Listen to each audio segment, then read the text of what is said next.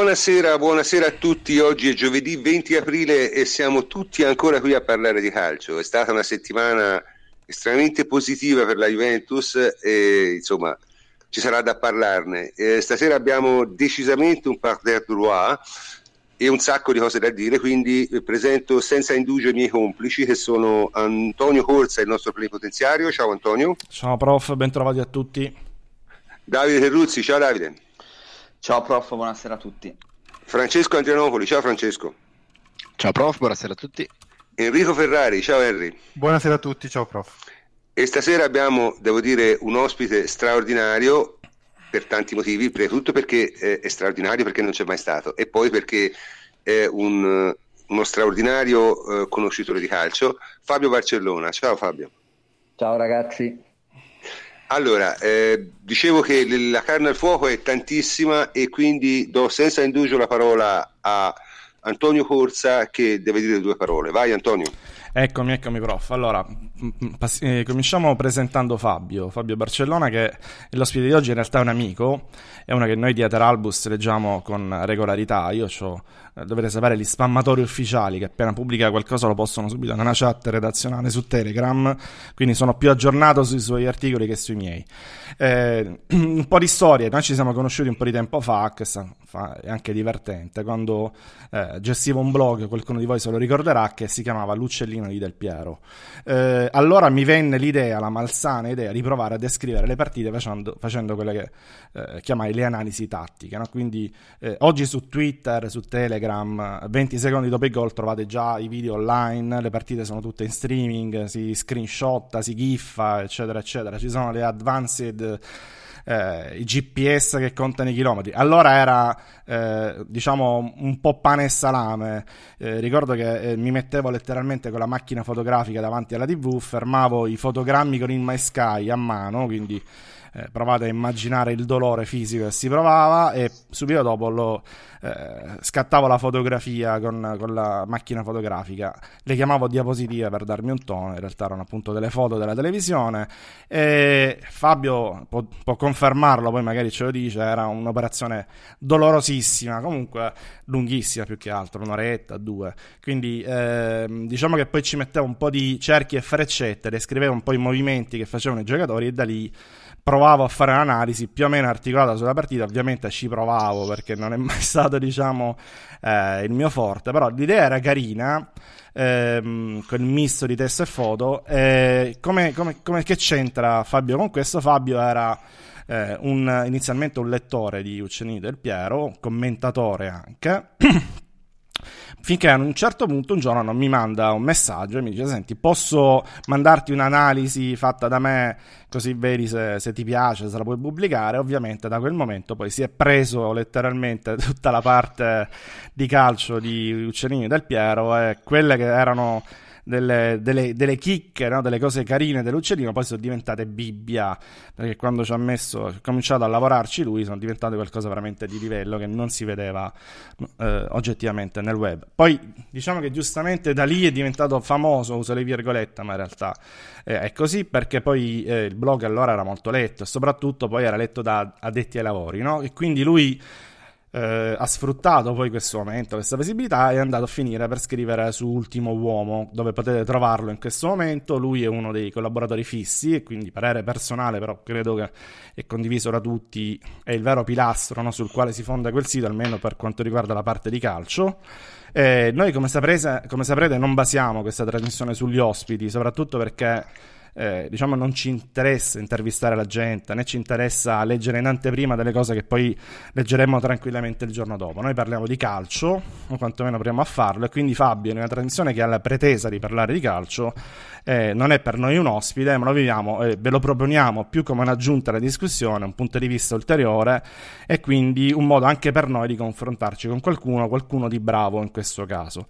Quindi detto questo, fatta la presentazione, io vi direi innanzitutto la mia così sulla partita, ma molto rapidamente ve la introduco, così poi lascio la parola a Fabio eh, che ci parla appunto del, di Barcellona-Juventus e di quello che, che, ha visto. E vi dico subito che per me... Eh, mettiamola così, c'è un confine sottile tra il mostrare fiducia nei propri mezzi per ottenere un piccolo vantaggio psicologico sugli avversari e fare la figura del pirla che ha fatto eh, Luis Enrique, che hanno fatto i catalani sia nel pre-partita che poi durante la partita, perché al Barcellona l'hanno capito ieri sera alle 23, anzi eh, probabilmente pure un pochettino prima, cioè quando Messi ha sbagliato quel tapin di destro, eh, un po' tutti si è capito come sarebbe poi andato a finire, ma eh, in generale la remontata no, di goleada eh, secondo me puoi sbandierarla con altre squadre, in altri contesti, ma contro la Juventus diciamo che ti viene male se devi fare 4 gol. Quindi se voi cercate le parole Juve PSG, ieri mi sono divertito a farlo eh, su Twitter, leggete i commenti da parte di tutto il mondo e insomma sono abbastanza chiari. Eh, nel concetto. Eh, alla remontata credevano soltanto a Barcellona, molti tifosi di Barcellona, e, e molti anche della Juventus, ahimè. Però su questo poi ci torniamo dopo perché non vorrei cominciare subito a essere polemico, ma oggi, oggi, oggi, picchio, sì sì, anche molti del Napoli. Sì, ma, ma c'erano, c'erano, un po' di, di gufi, rosiconi, ma francamente io, io non ho parlato ma, ma, la volta, parte, ma... ma, la parte, più divertente, io ero su, sugli Juventini cioè, che io... mi sono contento di averlo detto molto prima in tempi non sospetti, perché insomma era, era ridicola come, come, come, idea. No? Poi nel calcio tutto può succedere, ma non è successo. Ma guarda, ora, secondo ma... me è stata soprattutto un'arroganza ingiustificata quella del Barcellona. Lo sai perché? Perché finora avevano sì segnato 81 gol in 21 partite, credo, una cosa del genere, record tutti i tempi, tutte le galassie, eccetera. Ma se poi uno va a vedere veramente le statistiche, il track record, eccetera, del, del Barcellona e anzi va a vedere quelle partite che ha giocato in casa quest'anno, quattro, le quattro partite vere che ha giocato, ovvero le due contro l'Atletico Madrid, quella contro il Real Madrid e quella contro la Juventus, di queste quattro non ha vinto nessuno, quindi eh, da qui a pensare di poter vincere in goleada con la Juventus, cioè va bene fare 6 o 7 gol al Celta Vigo, no? all'Alaves, però poi per i proclami servono al- anche dei precedenti diversi e questo lo pensavamo un po' tutti, eh, non basta nemmeno il 6-1 al Paris Saint-Germain per parlare no, di un... per essere credibili perché quella partita è stata letteralmente un suicidio del... dei francesi e se vogliamo il Barcellona okay. lì si è giocato il jolly però lo peschi una volta nella vita però detto questo prima di tornare all'argomento psicologico che ce l'abbiamo in scaletta e poi ne parleremo dopo eh, vi lascio a Fabio e ci dirà subito la sua così rompe il ghiaccio iniziamo la nostra conversazione poi a seguire chi vuole intervenire a ruota così facciamo una bella discussione quindi Fabio sulla partita di ieri che cosa hai visto, se è stato soprattutto un capolavoro di Allegri e perché. Uh, innanzitutto ringrazio Antonio per le, insomma, per, per, per le, parole che ha speso nel, nel, nel presentarmi.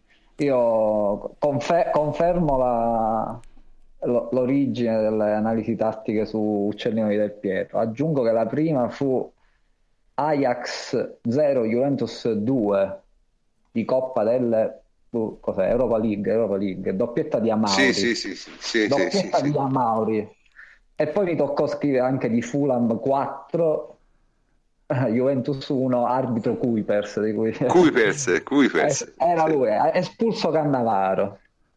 Eh, se ne è parlato e, e ho ricordato in, in quella partita non, non, arbitrò molto bene eh, se ne andate a studiare qui, eh, ha arbitrato meglio ieri sera è venuto preparato guarda, sì. guarda.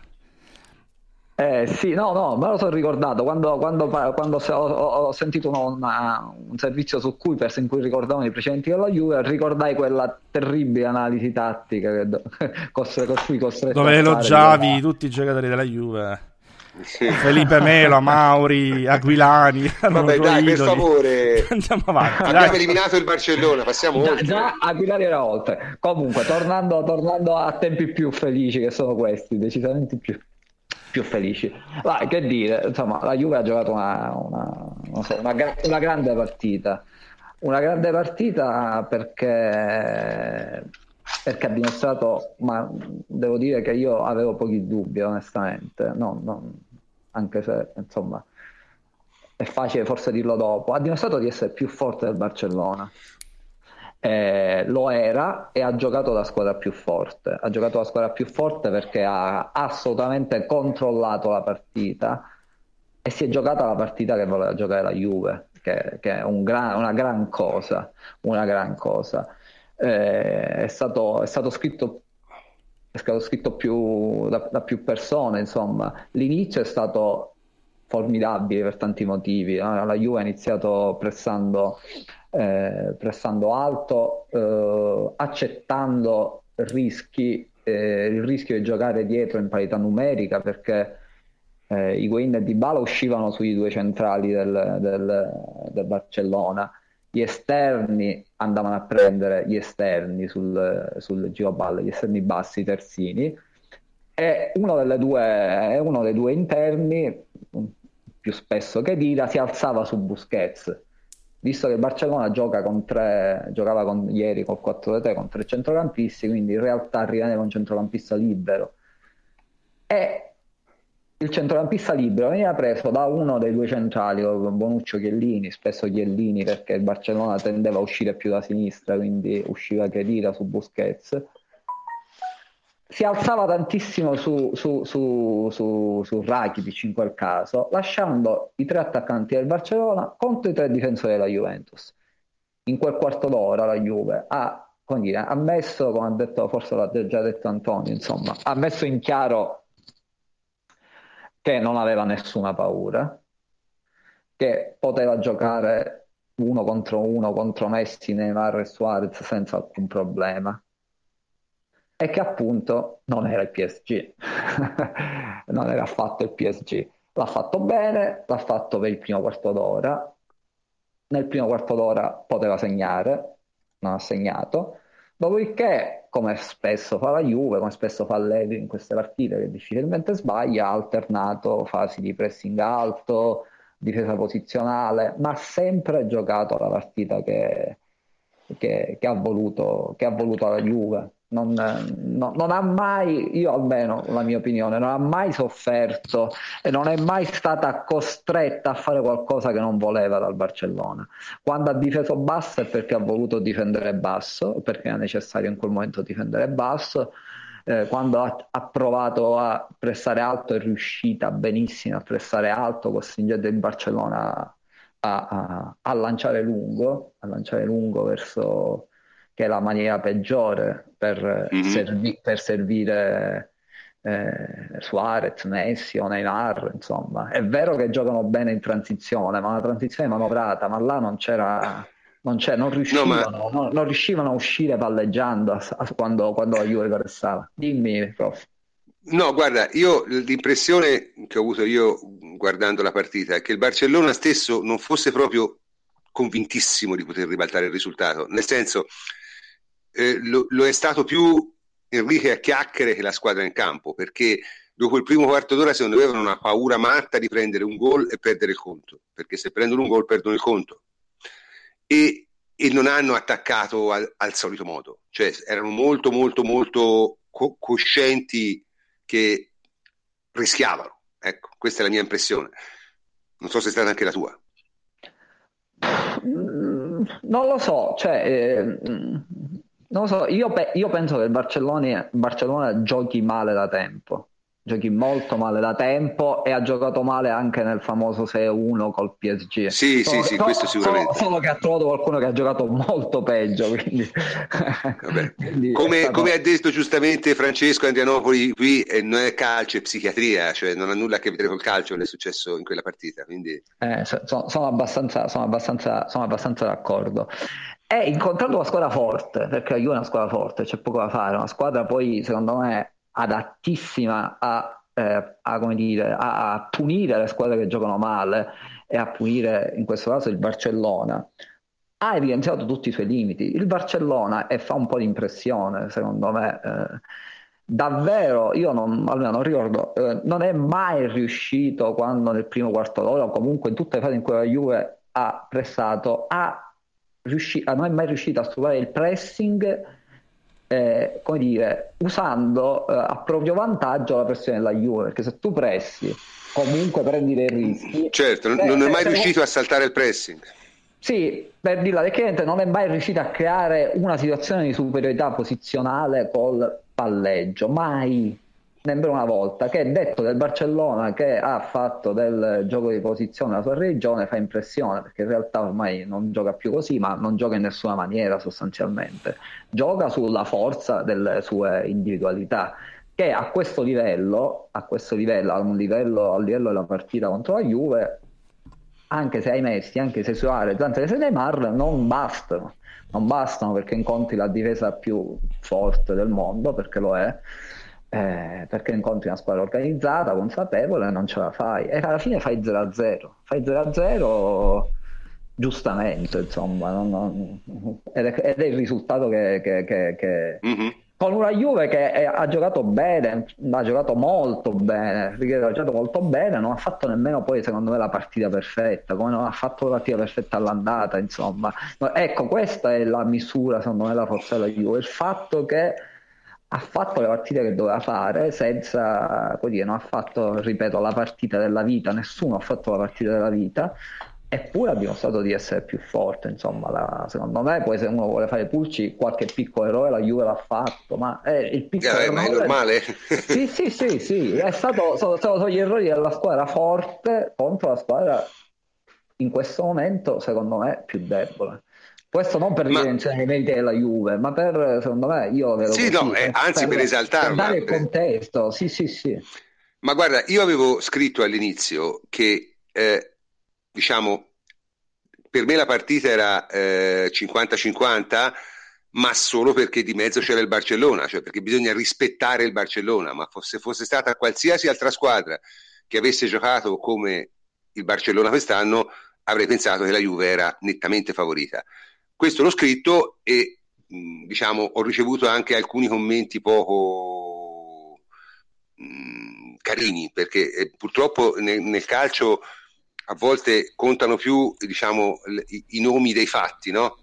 Quest'anno il Barcellona ha, ha diversi problemi, non sta giocando benissimo, rimane comunque pur sempre una squadra molto molto forte, eh, perché parliamoci chiaro, cioè, Barcellona è una squadra che nel campionato italiano eh, lotterebbe punto a punto con noi, quindi è nettamente più forte di qualsiasi altro avversario che la Juve ha affrontato quest'anno. Tuttavia non è il Barcellona onnipotente di due anni fa. Insomma, io vorrei anche coinvolgere gli altri nella discussione, a cominciare da, da Francesco, per esempio. Francesco, te hai qualche cosa da completare di, di questa, sulla partita in generale? Poi passiamo magari a curare gli argomenti in dettaglio. Sì, io eh, mi riallaccerei all'ultima cosa che ha detto Fabio, nel senso che eh, questa non è stata un'impresa. Eh, molti parlano dell'impresa della Juve, non lo è stata, non è stata una partita eroica, non è stata una partita eh, diciamo epica, è stata una normale partita di due squadre molto forti e in cui una delle due è più forte dell'altra e con serenità, devo dire, eh, gioca a testa alta e, e, vince la partita. Questa è la, la grande, secondo me, la grande, la grande vittoria eh, della Juve e il grande passo avanti che ha fatto, perché per esempio eh, due anni fa, quando arrivavamo in finale, eh, battere il Real eh, e la partita di Madrid fu un'impresa con e, in quelle due partite ci furono prestazioni eroiche, Sturaro che in spaccata salva sulla traversa, eh, giocate non dico miracolose, ma comunque eh, epiche, mentre qui di epico non c'è stato nulla, c'è stata una squadra che gioca meglio dell'altra.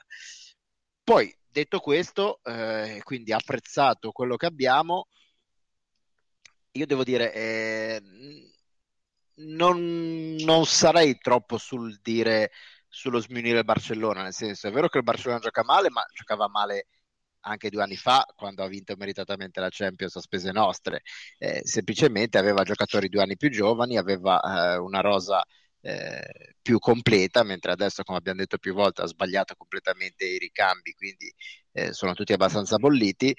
E, e, lo stesso Luis Enrique non è che eh, facesse cose diverse da quelle che, eh, che, faceva, che, che, fa quest'anno. Eh, scelte abbastanza scolastiche, abbastanza prevedibili, e poi per il resto si affidava alle giocate dei singoli, eh, come ha fatto oggi. Per esempio, nella sua interpretazione della partita, in queste due partite, la sua idea era eh, non faccio partire il gioco da Bonucci eh, cosa che gli è riuscita abbastanza bene a Torino, gli è riuscita molto bene a Barcellona perché il...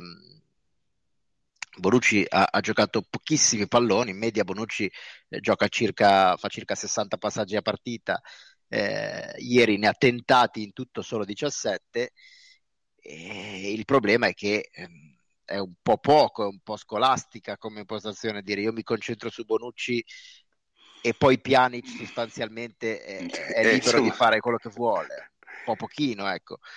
Sì, anche Però, perché poi eh, l'ha pagato questo fatto, cioè perché Pjanic eh, ha giocato probabilmente la miglior partita. Esatto, esatto, Pjanic è stato straordinario, ma lo stesso Chiellini è, è, sal- è salito di livello come, non, persona, come personalmente non mi aspettavo e quindi lo ringrazio di questo. Quindi dico, il Barcellona in sé per sé è una squadra eh, che ha dei problemi, ma non, non, è, non è, affatto una, eh, cioè una squadra eh, per quanto in difficoltà da poter sottovalutare o da poter sminuire dopo questa partita per mettere un po' in prospettiva eh, l'evento io sono andato un po' a riguardarmi lo storico del Barcellona in Champions League eh, negli ultimi dieci anni da quando esiste eh, da quando è arrivato il guardiolismo e quindi il Barcellona è ritornato eh, ai livelli di dominio che non aveva da tempo il Barcellona ha, ha, è stato tenuto a zero in un doppio confronto compresa eliminazione diretta e anche gironi, soltanto due volte, da noi e dal Bayern Monaco nel 2013, quando però era un Barcellona... Eh, ma lì, mi, lì, era decimato. Minorato, era decimato. esatto, decimato dagli infortuni. Quindi, eh, diciamo, non, non buttiamola tutta sul... è un brutto Barcellona. È un, Barcellona, no, no, no, è un Barcellona che è una grandissima squadra, è una delle prime eh, quattro squadre d'Europa senza se senza ma. E fortunatamente e, e con merito la Juve si è dimostrata appunto io credo che la parola chiara sia questa si è dimostrata serenamente con serenità senza ansie senza bisogno di, di miracoli superiore al Barcellona Ah, Questo è un io, ottimo. Io credo sì, che sì. La, la, partita abbia certificato eh, eh, il fatto che la Juve abbia alzato l'asticella rispetto al passato e ad alcune altre partite che ha gestito anche nel campionato italiano, perché nel campionato, nel campionato italiano ha la consapevolezza di essere più forte e talvolta ha, ha lasciato eh, andare, è stata anche mezzo, per mezz'ora non è stata in partita, si può permettere di, diciamo, di cazzeggiare eh, per tratti della partita. Questa partita invece era eh, ed ha certificato secondo me il fatto che la Juventus eh, sia molto più forte eh, di, tante, di, tante, squadre e che sia a livello delle prime eh, d'Europa, perché comunque la trasferta di Barcellona resta secondo me la mh, più difficile trasferta che c'è nel mondo. Eh, per tutta una serie di, di questioni e per come anche si comportano i calciatori, perché noi abbiamo visto, e questo lo dobbiamo dire, i giocatori, eh, diciamo, ehm, tendono a enfatizzare, a voler mettere in difficoltà, in difficoltà l'arbitro. Eh, insomma, a Barcellona è difficile giocare. Eh, la Juve, quello che ha fatto la Juve non è per niente facile, era, tutto quello, era quello che noi ci aspettavamo, però eh, farlo così e in quel modo col Barcellona eh, ha secondo me un grande valore. Sono, sono, sono posso, prof, sì, certo, posso, certo. Prima di passare all'altro punto in scaletta, eh, una cosa su Barcellona.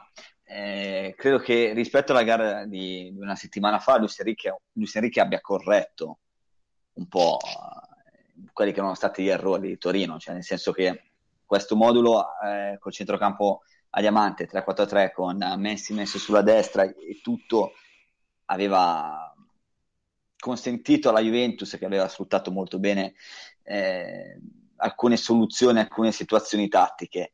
Eh, l'avevamo detto settimana scorsa, nella puntata precedente a questa, eh, forse con l'inserimento di Odi Alba come terzino, mettendo uh, un assetto tattico un po' più razionale, logico, eh, le cose sarebbero andate un, un po' meglio per la formazione di Luis Enrique, perché comunque mh, ha tenuto meglio il campo eh, ritorno, sì ma sai, sai man- manca, manca, la riprova perché in realtà quando ti parti da un vantaggio di 3 a 0 cioè tutto quello che fai è cercare di fare quello che ha fatto la Juventus cioè di rendere la partita una partita tra virgolette normale. E su, e per, e su questo bisogna citare Allegri se saremo normali saremo straordinari e la Juve col, col, Barcellona ha fatto due partite normali nel senso di una squadra più forte che batte una meno forte battendola nettamente in casa e rendendola quasi impotente fuori sì prof su questo non c'è nessun dubbio dico solamente che eh,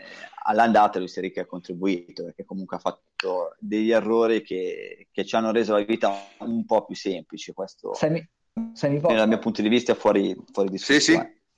Scusate? Dico, se mi posso agganciare a quello che ha detto Davide, eh, sì, sono d'accordo. Secondo me la di Alba è stata importante per il Barcellona in questa partita e potenzialmente, eh, am- anzi no, sicuramente ha messo più in difficoltà la Juventus. La prestazione ieri di Neymar, che ha giocato molto meglio che all'andata, secondo me la, diciamo, la fonte di pericolo maggiore per la Juventus. Ho visto i dati dopo la partita, ha fatto 15 dribbling Neymar, che è un numero 6-7 nella stessa azione probabilmente quando, quando, è arrivato dentro l'area però ha giocato sicuramente ha giocato meglio che all'andata e perché Jordi Alba ha tenuto ha impegnato molto più quadrato eh, che ha fatto qualche errore raddoppio insomma su quella fascia eh, su quella fascia eh, Dani Alves è rimasto più solo contro Neymar e eh, questo sicuramente è stata una fonte di pericolo rispetto all'andata. Il problema del Barcellona che è passato, per il quale era passata al diamante, è che la fascia destra non funziona e dico e, e, e non è una come dire, non è una buttata. Al Barcellona manca Dani Alves perché il Barcellona a destra. Il Barcellona come, come gioca col 4-3 come ha giocato con esempio col 4-3 facendo partire Messi a destra ma Messi a destra chiaramente parte viene dentro. Rakitic che si apre per dare ampiezza al posto di Messi. E la mezzala la veniva a fare Dani Alves. Ora la fa Sergi Roberto e devo dire che c'è una grossa differenza. Tant'è che il eh, Barcellona sì. gioca c'è un abisso c'è un abisso, sì, esatto. Quindi Dani Alves veniva a fare la mezzala al posto di Rakic che si apriva. Il Barcellona a destra sì, non sono, gioca. Sono, sono d'accordo. Il Barcellona non gioca a destra, cioè, c'è sono d'accordo Fabio. Sì. Sono d'accordo Fabio, Io, e questo si è visto bene anche nella partita di andata. Io l'ho evidenziato anche nel post che abbiamo fatto e sì. si è visto benissimo che la, praticamente la coppia di destra era Sergio Roberto Rakitic con, con, con, Messi che veniva dentro. Eh, io eh, voglio dire una cosa che probabilmente abbiamo parlato del declino del Barcellona e comunque del fatto che non giochi così bene come, come un tempo, secondo me eh, un artefice proprio Luis Enrique che A me assolutamente non piace come allenatore, che ha contribuito a far perdere tutti quei meccanismi e quelle eh, peculiarità che erano fondamentali per lo sviluppo del gioco del Barcellona, che ricordiamo è un gioco alla fine difficile che, per ottenere risultati. No? Eh, è chiaro, certo. quando, quando c'hai Neymar, Messi, eh, Suarez, c'è Iniesta, con due anni di meno probabilmente viene anche più facile, eh, però eh, adesso magari eh, me- meno fai. Scusate, io nella mia qualità di, di, conduttore però vi devo spronare perché bisogna andare avanti e quindi vorrei entrare nel, in un punto più, diciamo, più in dettaglio sulla prestazione della difesa, quindi in particolare la prestazione di Monucci e Chiellini, Davide. Beh, eh, penso che come abbia detto Bonucci oggi, mi sembra in un'intervista, eh, parlare della prestazione dei due significa anche mh, approfondire quello che è stato eh, quella che è stata l'organizzazione collettiva, cioè perché comunque eh, i due hanno fatto una partita straordinaria, cioè nel senso abbiamo visto anche Chiellini usare bene il destro, che penso che sia eh. un evento eccezionale, è migliorato anche in questo, perché comunque a inizio stagione sembrava essere eh, un po' in declino, lento, ma comunque su quella strada invece ha, ha tirato fuori due grandissime prestazioni. Eh, un po' come diceva giustamente Fabio a inizio trasmissione con questo iniziale pressing, ma la Juventus lo ha fatto eh, penso fino al 65esimo con costanza, poi chiaramente si è anche un po' più abbassata. Eh, quello che sorprende è sempre eh, la granitica compattezza, come ho scritto nell'analisi di oggi, della Juventus, cioè una squadra che si mantiene corta, eh, con distanze minime tra i reparti e all'interno degli stessi reparti, cioè quindi una squadra veramente stretta, che copre molto bene il campo e, e questo aiuta tanto i difensori. Soprattutto Bonucci e Chiellini sono stati aggressivi sugli uomini, eh, praticamente sono usciti con uh, ottimo tempismo e con uh, eh, la giusta eh, aggressività sugli uomini, praticamente impedendo loro di, di, puntare in campo girandosi e puntando la porta, quindi sempre attaccando le loro ricezioni e portandoli il più lontano possibile aiutati in questo chiaramente dai terzini e dal lavoro dei centrocampisti, soprattutto di Pjanic e Chedira, che hanno lavorato molto bene sulle linee di passaggio, oscurandole anche quelle in diagonale, quindi formando proprio un, un castello difensivo solido. E, e anche dei, dei, due esterni perché Mandzukic e Quadrado l'abbiamo viste fare tante volte anche i terzini soprattutto l'uomo sul lato debole quindi quello opposto alla, al lato in cui si giocava con la palla, eh, scarava sulla, sulla, linea dei difensori per eh, difendere al meglio l'ampiezza e quindi eh, evitare i tagli alle spalle dei terzini. Penso che sia successo solamente una volta con una palla geniale di Messi per Ordi Alba, con un quadrallo che è stato un po' in ritardo. Bonucci e Chiellini hanno tenuto la linea difensiva molto alta, con coraggio, eh, lo hanno fatto benissimo nei primi minuti, quelli che comunque sono sempre fondamentali per far capire. Eh, hanno, dato, hanno, dato, proprio il, il, ritmo alla partita. Infatti, io quando dopo il primo quarto d'ora mi sono tranquillizzato, devo essere sincero. Anch'io. E, e, poi dopo hanno, vabbè, eh, hanno annullato Suarez, in 180 minuti hanno annullato Suarez. E su questo io non avevo grandissimi dubbi perché eh, uno contro uno Chiellini quando è in giornata, ed è in giornata in queste due partite qua, è insuperabile. Ma sono stati perfetti nelle letture, nelle chiusure, eh, nella, nell'assorbire anche gli inserimenti dei centrocampisti. Iniesta qualche volta lo ha fatto, ma veniva sempre chiuso da, da Bonucci, eh, che giocava sul lato destro. Cioè, praticamente sono stati perfetti, non si può dire nulla. Certo. Certo. E quindi hanno fatto una grandissima partita, ripeto, aiutati da tutta la squadra. Perché sì, perché hanno... la, fase, la fase è grandiosa. Esatto. La fase difensiva della Juve è straordinaria. Ma ieri sera c'è stato un altro giocatore straordinario, no? Un giocatore, francamente, sul quale avevo dei fortissimi dubbi a inizio anno per motivi più che altro fisici. Dubbi però che mi sono passati abbastanza presto, diciamo, perché poi quando poi lo vedi giocare in contesto qualche idea ti, ti, ti cambia. E, e, questo giocatore è sicuramente Pjanic, cioè che ieri sera io ha fatto nei due di centrocampo, praticamente pensare di dover giocare bene Pjanic in un centrocampo senza interditori ha dell'incredibile, però i principi di gioco a volte sono veramente superiori ai, ai, ai giocatori. La gara di Pjanic, secondo te è stata veramente la, la migliore della stagione, Fabio?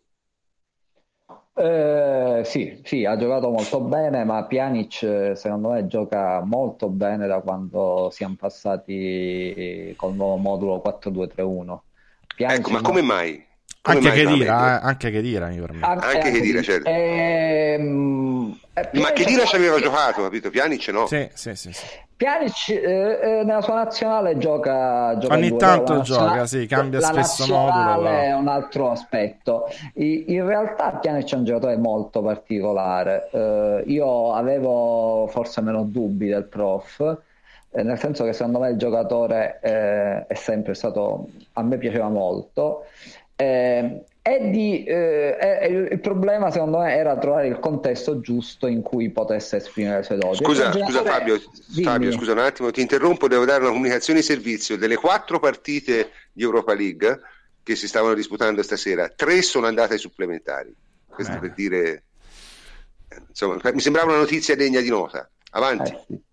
Allora, eh, Pjanic è un giocatore che secondo me eh, ha eh, doti ehm, eh, difensive nascoste eh, e sottovalutate, nel senso che è un giocatore che ha una grande, grandi capacità aerobiche, cioè lui riesce a correre tanto, i dati, i dati, i dati sul chilometraggio dei, dei giocatori sono, sono, noti e lui è sempre forse il giocatore della Juve che corre più, più campo, quindi è un giocatore che corre molto eh, non ha grande forza fisica, cioè non ha grande forza esplosiva sulle gambe, quindi magari su, sul breve e sul tackle non è, non è eccezionale, ma se unisci la, eh, le capacità aerobiche alla sua intelligenza nel, perché questo è molto bravo, nel prevedere le linee di passaggio avversarie, trovi un giocatore capace di difendere bene leggendo appunto, intercettando i miei passaggi avversari. Ieri ha fatto un numero di intercetti spaventoso. No, ora in questo momento non lo ricordo, ricordo solo i 15 di Neymar,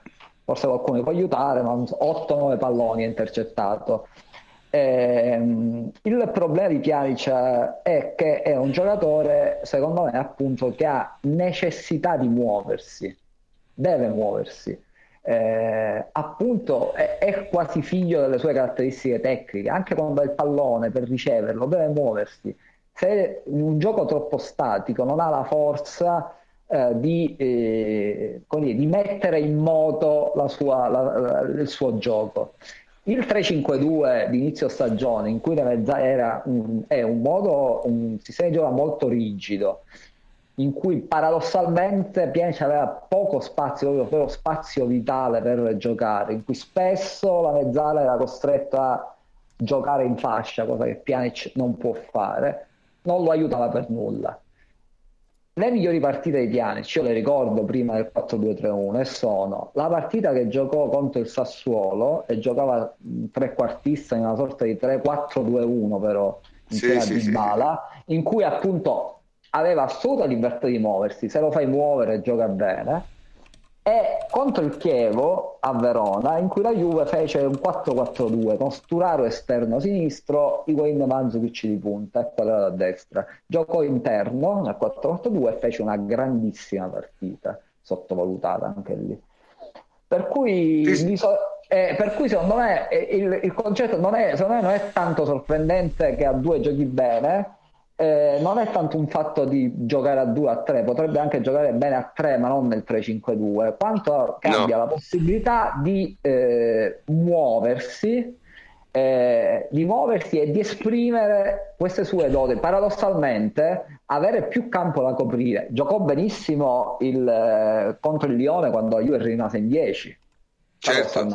Avere più campo da coprire sembra paradossale, per Piani c'è un vantaggio perché riesce a muoversi, ricevere in movimento, muoversi per ricevere, muoversi per difendere. Se lo fai difendere da fermo, non sa difendere. No, no. Lo saltano come un cono di plastica.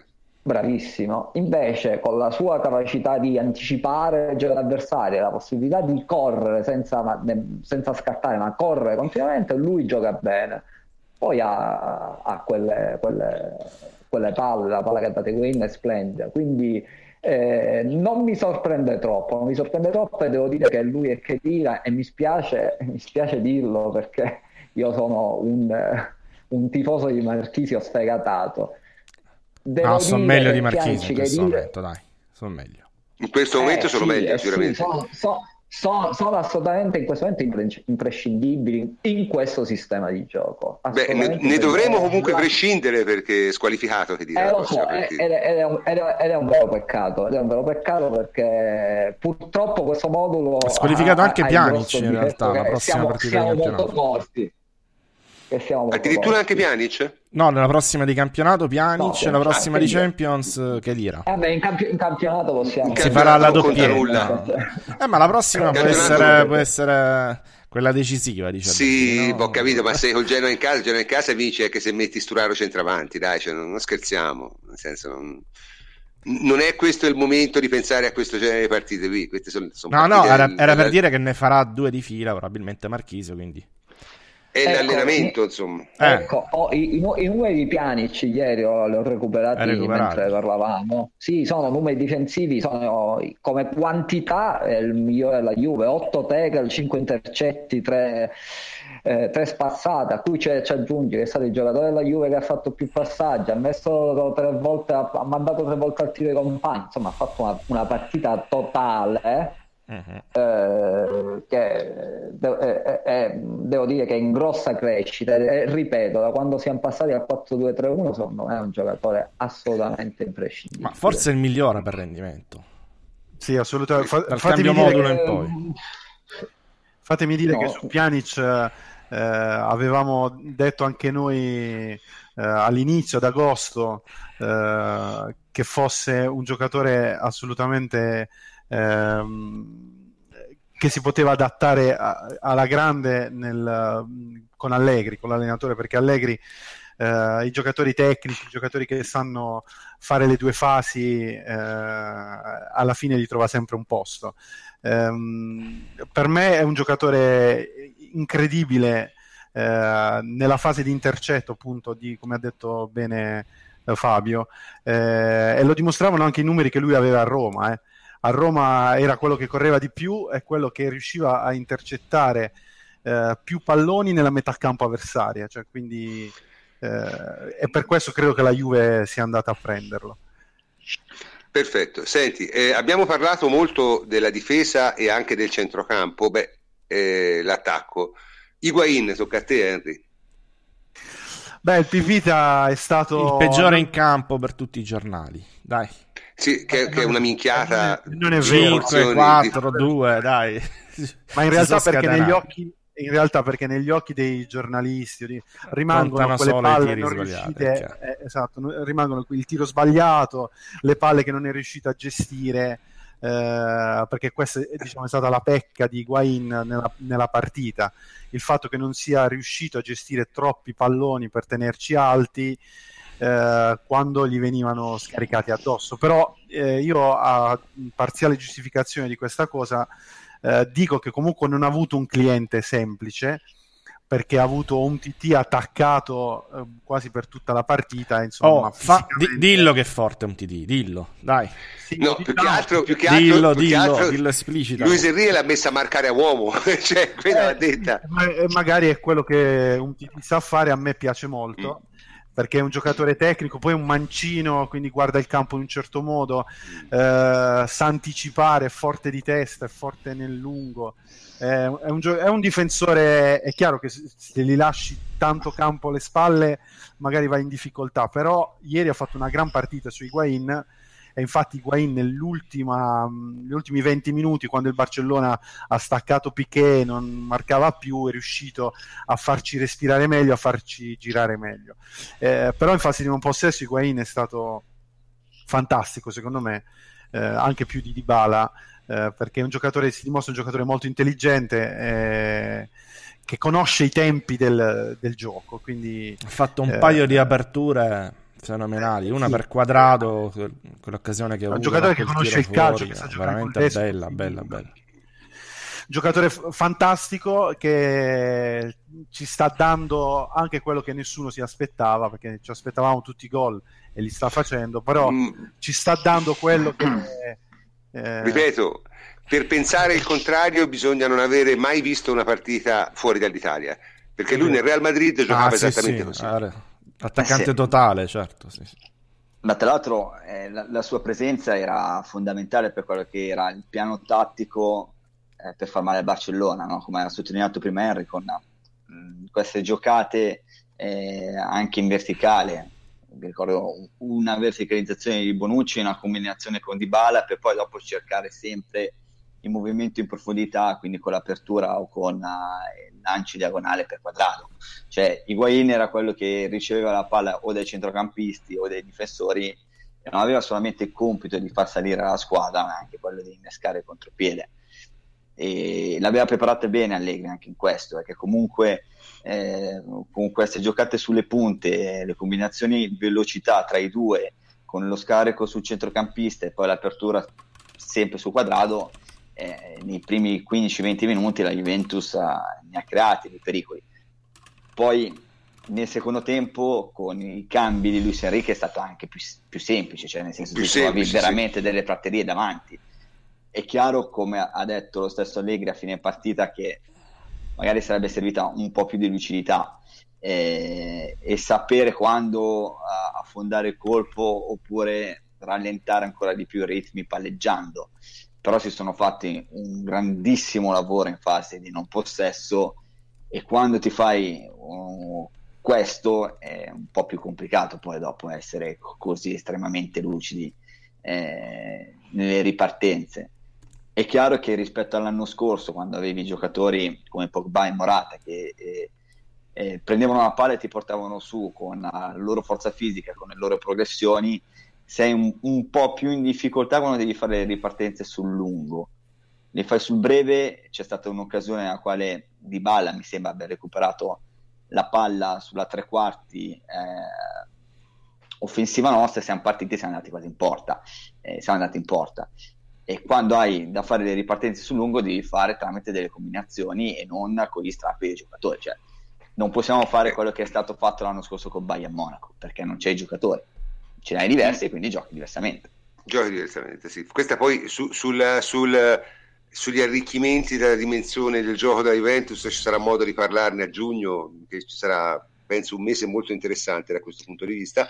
In ogni caso, però, per però prof, secondo sì, me sì. È, è, importantissimo questo che ha detto Davide perché è la spiegazione tattica di quello che dicevamo prima, cioè la, la diversa tranquillità che ha la Juve nel gestire una partita si può tradurre con eh, Higuain Pjanic. Cioè sono due giocatori che e anche e Dani Alves senza dimenticare. Cioè senza questi tre giocatori la Juve con la rosa dell'anno scorso non avrebbe mai potuto fare una partita di, di controllo in questo modo. Questi sono i giocatori che con il loro stile ovviamente diverso da quello di Pogba, di Morata eccetera eccetera però ti permette questo tipo di, di, di, partita, di impostazione che eh, paga e, e lo si è visto benissimo sì, no, ma ti ripeto, hai aggiunto nettamente una dimensione che non avevi, è il solito discorso. Quindi eh, il, il, fatto di aggiungere una dimensione che non avevi eh, ha migliorato le prestazioni complessive della squadra. Eh, Comunque, non, fra... non, solo, prof, cioè, si vede che puoi migliorare ancora. Cioè, la, la, cosa ah, certo. è proprio certo. questa: tu hai alzato l'asticella contro, contro il Barcellona, però si vede che puoi ancora fare meglio. E questa, secondo me, è la cosa più importante eh, che ha detto la partita e il doppio confronto col Barcellona. Certo, se hai ancora spazio davanti, le, la tentazione di occuparlo è... esiste. Finalmente, ragazzi, lo United è riuscito a segnare contro l'Underlecht. Oh, gran bel gol, eh, comunque. Gran bel gol. E... Al 107 comunque, per il resto sì, sì, sì, sì, sì, sì. Comunque, eh, Francesco, te che abbiamo cominciato a parlare, eh, a te ti tocca di parlare degli attaccanti del Barcellona, eh, che tutto sommato hanno deluso. Eh.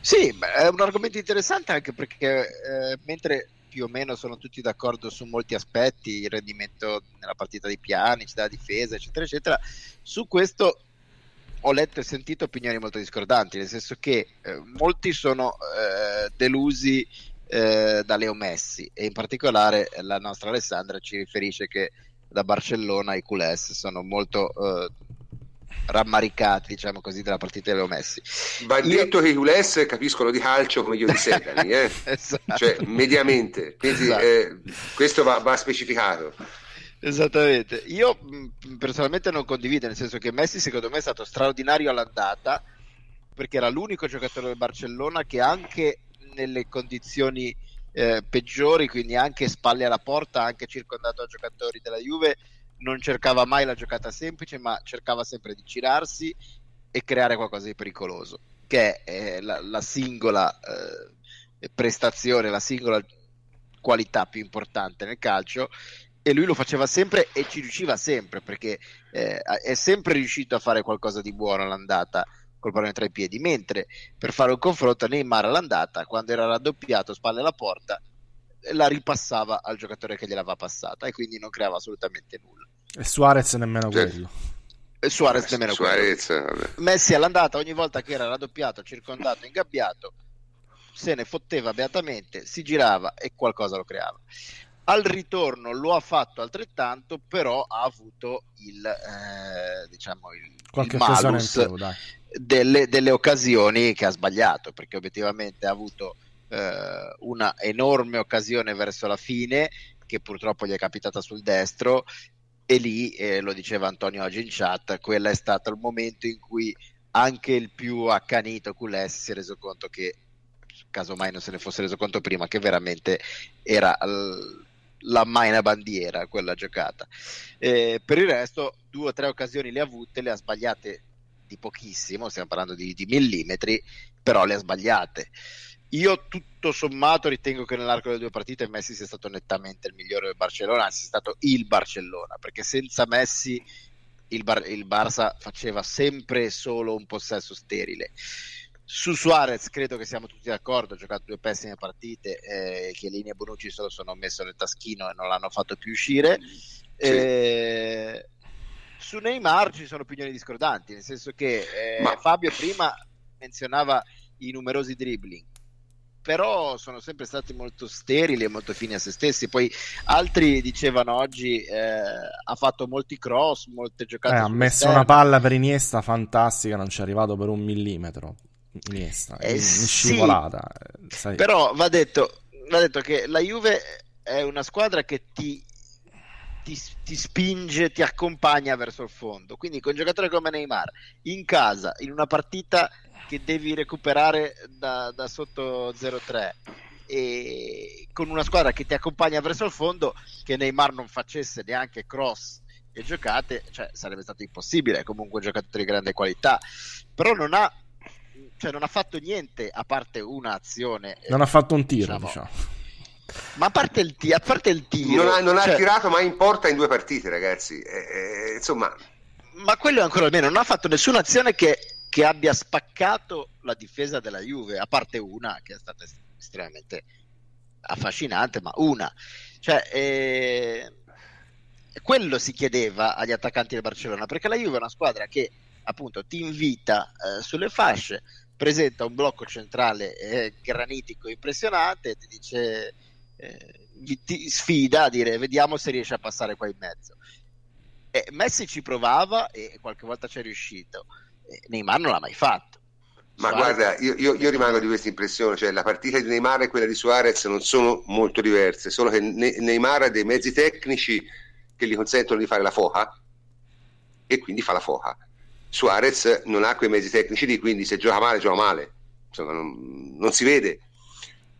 Francamente, l'unico giocatore dotato di classe superiore nel Barça mi è parso ancora una volta Messi, ma è normale che sia così. Cioè, Ma È l'unico che ha avuto occasioni anche. Non a Eh, caso. a maggior non a ragione, caso. cioè, a maggior ragione cioè, Messi ha fatto Messi anche senza Suarez e Neymar. Questa è la, è il, Eh, la esatto. verità. cioè, Esatto. Perché tu dagli un centravanti, dagli un'ala, dagli un altro, eh, cioè, eh, cambia, cambia anche Messi. sì, o comunque, ma non è che non lo questo- E anche senza Dani Alves, perché una delle No. grandi, Sì, sì, sì. è una delle grandi forze del Barcellona era questa Di combinazione. 1-2 con, con Dani Eh, Alves. questo- questa combinazione Dani Alves Messi. Messi che gli, gli levava le castagne dal fuoco praticamente in ogni occasione perché loro due da soli facevano poi in più con Rakitic che è il miglior Rakitic facevano un triangolo che era estremamente difficile da, eh, da affrontare perché ruotavano eh, l'uno nella posizione dell'altro a piacimento tutti e tre indifferentemente potevano scambiarsi la posizione, scambiarsi il pallone e quant'altro, erano molto difficili da controbattere. Sergi Roberto non è la stessa cosa e a quel punto Messi è praticamente costretto a venire al centro per trovare qualcuno con cui dialogare, se no sulla sua fascia di competenza eh, non ha più nessuno. Certo, Quello che certo, trovo un certo. po' preoccupante per il Barcellona, prof, è che eh, cioè, dipendono ancora tanto da, da Messi e Iniesta, ok? Sono due fenomeni, che Messi e Iniesta sono Eh, vabbè, come fai a fenomeni. non dipendere da loro se ce l'hai? Però È inevitabile. cioè, nel senso, quella che è stata la, la bravura della Juventus è, è quella. Neymar è, è un fenomeno in campo aperto, no? Che a Berlino. Certo. Sono passati due anni. La Juventus è riuscita a controllare la profondità e eh, nonostante l'impiego di Ordi Alba che ha sicuramente liberato un po' di spazio sia per Iniesta che per eh, Neymar, eh, il brasiliano è sempre stato raddoppiato, cioè Dani Alves restava sempre un po' più aperto per negare i tagli, certo. eccetera, eccetera. Eh, però con l'aiuto di Khedira, l'aiuto di Pianci, del difensore, di Quadrado, riuscivano sempre a raddoppiare. C'è stata un'azione, quella che citava prima forse Fabio, nella quale avrà fatto 4-5 dribbling nei marchi. Sì, sì, sì, sì, sì, È arrivato Dani Alves a, a chiuderlo, che l'aveva saltato e è riuscito a chiuderlo perché nel frattempo gli altri centrocampisti insieme a Bonucci lo avevano rallentato e l'hanno accompagnato fuori. Cioè, hanno contribuito a, ad arginare quello che comunque è un gran giocatore, mentre Messi è sempre Messi, cioè ha messo delle palle che solo lui sa mettere con una visione di gioco straordinario. Allora... È vero che non ha più la progressione magari di qualche tempo fa, però quando partiva da lontano riusciva a combinare spesso con ehm, Iniesta, dopo quando ti parte frenarlo è molto complicato anche perché hai paura di fare fallo. Cioè la Juventus, una delle altre bravure in questi 180 minuti è che ha concesso a Barcellona solamente due punizioni da limite. Sì. Bonucci, Bonucci, Bonucci, zero falli e Chiellini due falli in tutta la partita. Eh. Cioè, questa secondo me è straordinaria come statistica. Eh? Una partita giocata al Camp Nou contro il Barcellona che doveva rimontare. A due falli credo cioè, pure in attacco, tra l'altro. Eh, di, di soprattutto no, uno in difesa. Un, uno, uno, uno, in difesa. uno, uno e uno, ok abbiamo anche concesso una sola, un solo calcio di punizione dai 25 metri, eh, che con quel tipo di giocatori insomma no, non è facile, no? No, no, no, ma ripeto, la Juve ormai ha portato... Uno, a Torino. Ha portato l'arte della marcatura, la, la marcatura preventiva a una forma d'arte, cioè veramente è una cosa... Sembra un balletto di Fina Bausch proprio. Non, non...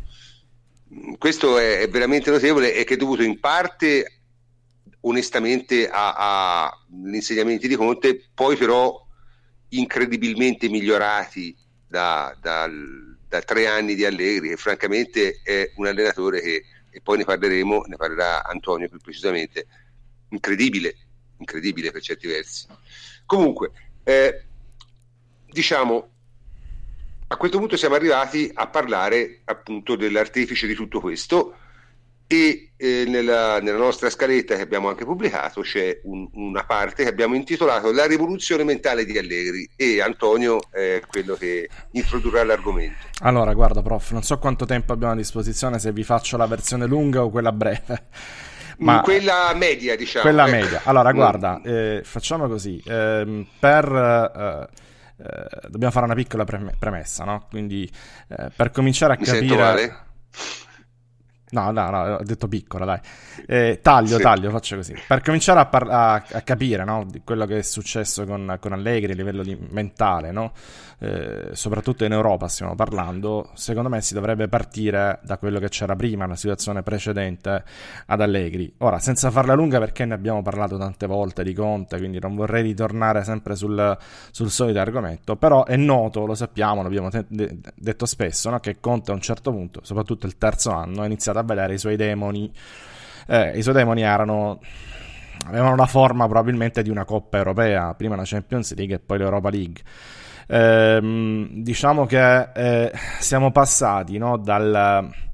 Eh, come dire, quell'alone di negatività, se vogliamo, no? nei confronti della, dell'Europa, perché Conte in quello era, eh, era molto tifoso della Juve, perché il tifoso della Juve medio parla di maledizione dell'Europa, no? è sempre molto negativo per quanto riguarda le competizioni europee, non ci crede mai, neanche quando è in vantaggio 3-0 al primo turno eh, all'andata e, e, quindi diciamo che eh, finì Conte con lasciare una squadra e la lasciò diciamo dal punto di vista mediatico, delle comunicazioni, mentale, davvero nel peggior modo possibile, perché la lasciò parlandone male, parlando male del gruppo, della forza del gruppo, eh, parlò, lo sappiamo, senza ritornare indietro sul discorso delle battute ristorante, ma nessun italiano in Champions a breve, eccetera, eccetera. Ehm, diciamo che quella alone di negatività se l'è portato dietro almeno dal terzo anno, no? quando gli è stato chiesto di fare un passo avanti rispetto al doppio impegno con il Bayern Monaco che eh, sancì la netta inferiorità della Juventus. Detto questo, cos'è che è successo poi nel frattempo? È successo che, eh, lo sappiamo, se n'è andato eh, dalla Juventus, è venuto Allegri. Ecco, la rivoluzione è secondo me partita innanzitutto da dal punto di vista della comunicazione perché prima, dal primo minuto Allegri ha portato una mentalità diversa soprattutto in Europa io ricordo ancora la prima conferenza che fece disse testualmente che la Juventus deve essere nelle prime quattro d'Europa che sembrava è una frase da pazzi sembrava no? in quel momento che la squadra eh, presa in quel, in quel modo non costruita da lui eh, con tutte le pressioni del mondo addosso, tu a prima conferenza vai a dire una cosa che Conte non si è neanche mai sognato di dire. Cioè, eh, La cosa straordinaria è che poi... Che entrare stabilmente poi. nelle prime quattro, boom, subito, a prima, prima conferenza. Sì, poi lo fece anche, ovviamente. Eh, anche... Eh, vabbè, ma è, è, è eh, quello so, che lo rende fa... incredibile. Sì, lo rende incredibile. Le le porta via il vento. È, è chiaro, ma eh, non è soltanto, cioè, eh, per arrivarci devi anche fare probabilmente un discorso mentale oltre che tattico, tecnico, no? soprattutto a questi livelli. Eh, diciamo che eh, lui non si è mai nascosto, no? eh, anche prima di affrontare ad esempio il Bayern Monaco l'anno scorso, no? il Bayern che era nettamente più forte, lo riconosciamo tutti, eh, non fece mica gi- giri di parole, parlò di calcio, sempre e solo di calcio, parlò di tattica, disse che se la sarebbero giocata alla pari preparò una partita perfetta, eh, lo disse convinto e, e infatti lo fece. Eh, quest'anno prima di affrontare il Barcellona mica ha detto loro sono più forti ma venderemo cara la pelle sai quelle classiche frasi che, che usava la Juventus sì, sì. No? siamo la, l'outsider rompi i coglioni proveremo a fermarli no no ha detto letteralmente dobbiamo passare noi quindi eh, ce la giochiamo in una partita come un'altra siamo qui perché ce lo meritiamo prepariamola per passare quindi anche ieri, quando gli hanno fatto una domanda sul sorteggio, lui ha risposto chi preferite no, fra le tre rimaste. Lui ha detto guarda è uguale, tanto la, la semifinale è un mezzo che ci serve per arrivare a Cardiff.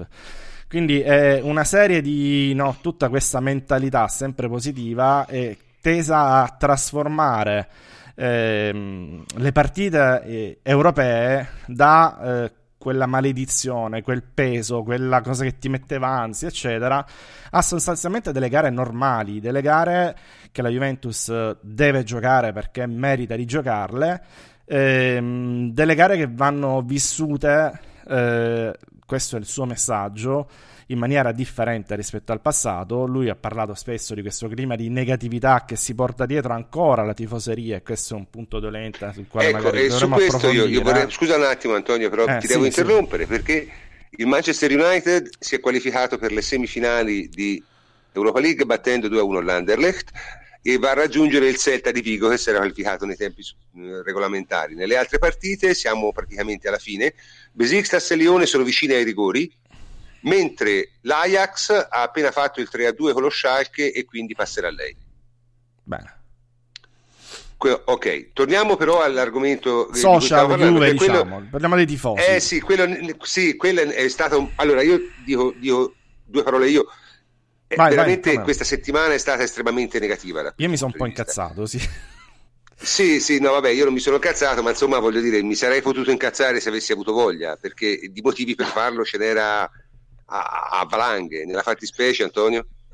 Ma guarda, guarda diciamo che la, eh, visto che dai social no, questo, eh, questa, questo messaggio di Allegri non è stato ancora recepito al 100%. È un po' presto per completare la sua rivoluzione, chiamiamola così, culturale, perché questo l'ho ribadito in più e più post, in più e più tweet. Molti tifosi sono ancora vittime dei demoni della Champions come contano, hanno ancora un atteggiamento negativo eh, che per fortuna Allegri ha completamente cancellato, almeno per quanto riguarda la squadra. La squadra è sicura, la squadra è forte e consapevole dei propri mezzi, va per giocarsela alla pari per vincere. Ehm... Um... Chiara? Niente, niente. No, vai Antonio. vai, vai. Dico così, ehm, guarda, eh, ho trovato molto inadeguati, devo dire la verità, e da vittime inutili eh, i tweet sull'arbitraggio, i tweet preventivi sull'arbitraggio, intendo. No, quello è molto fastidioso perché, ripeto, io si può criticare la prestazione di un arbitro e io l'ho fatto anche più di una volta, ma dopo la partita, non prima.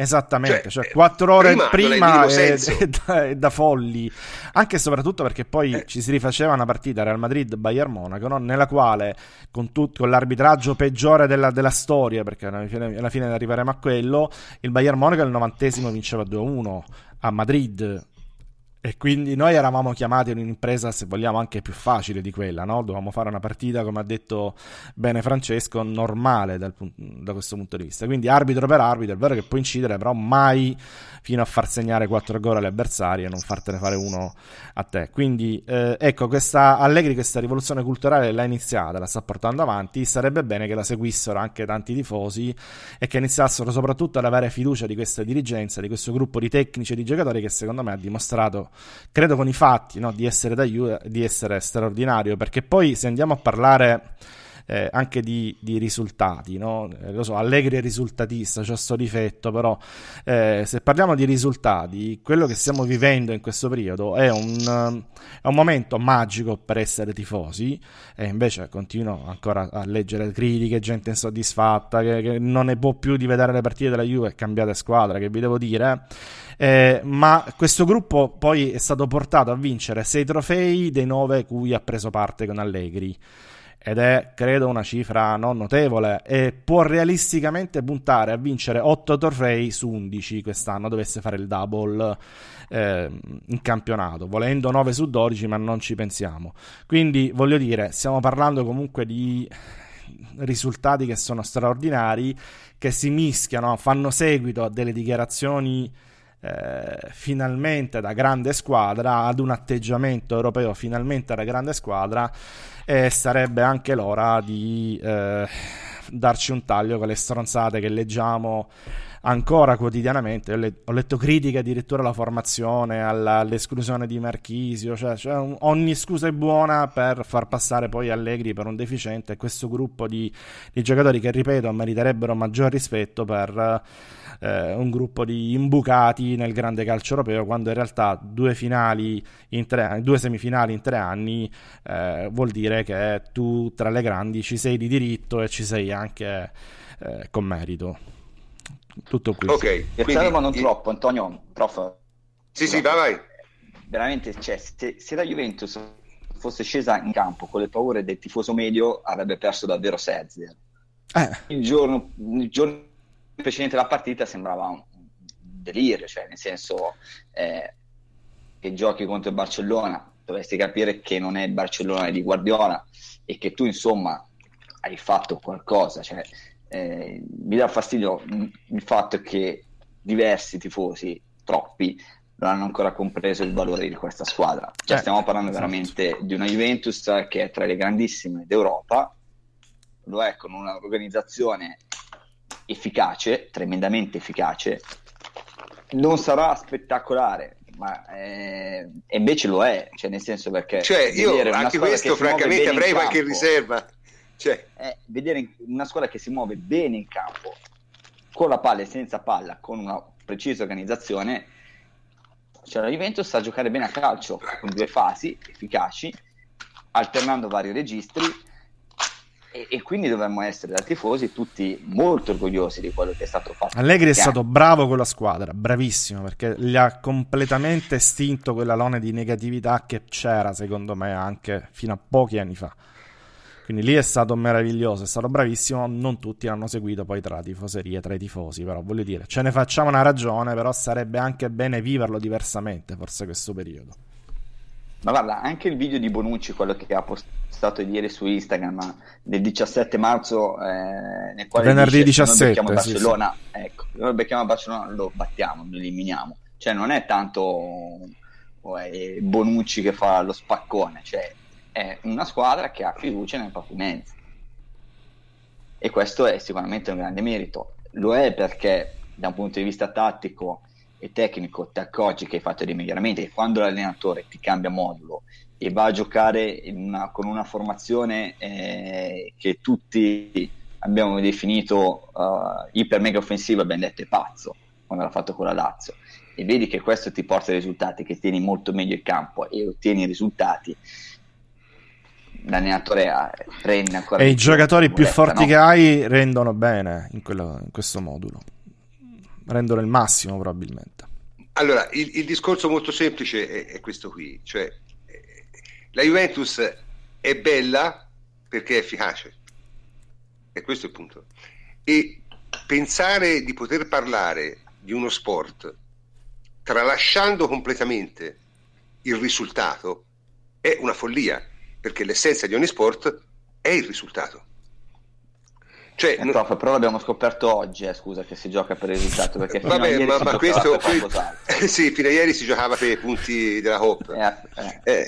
Oggi Vabbè, no, ma comunque, no, ma allora io posso capire, io posso capire che questi sono anche discorsi un po' consolatori, no? magari sono toccati un po' a tutti, a noi meno perché la Juve è la squadra con più cifre vincenti nella storia, quindi eh, eh, ma è tipico di chi in quel momento è in posizione subalterna di trovare delle scuse consolatorie, ma questa come scusa consolatoria è anche veramente stupida, perché la Juventus oltre ad avere risultati gioca anche piuttosto bene. Ma è una scusa consolatoria quando te lo dice il tifoso del Napoli, della Roma, del, della Lazio, della Fiorentina, quando te lo dice il tifoso della Juve non è più una scusa consolatoria, eh.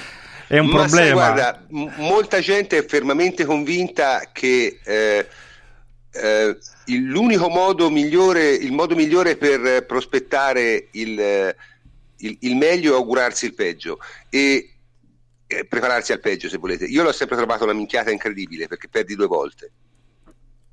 Prima e dopo se perdi. Quindi eh, la scommessa di Pascal al contrario.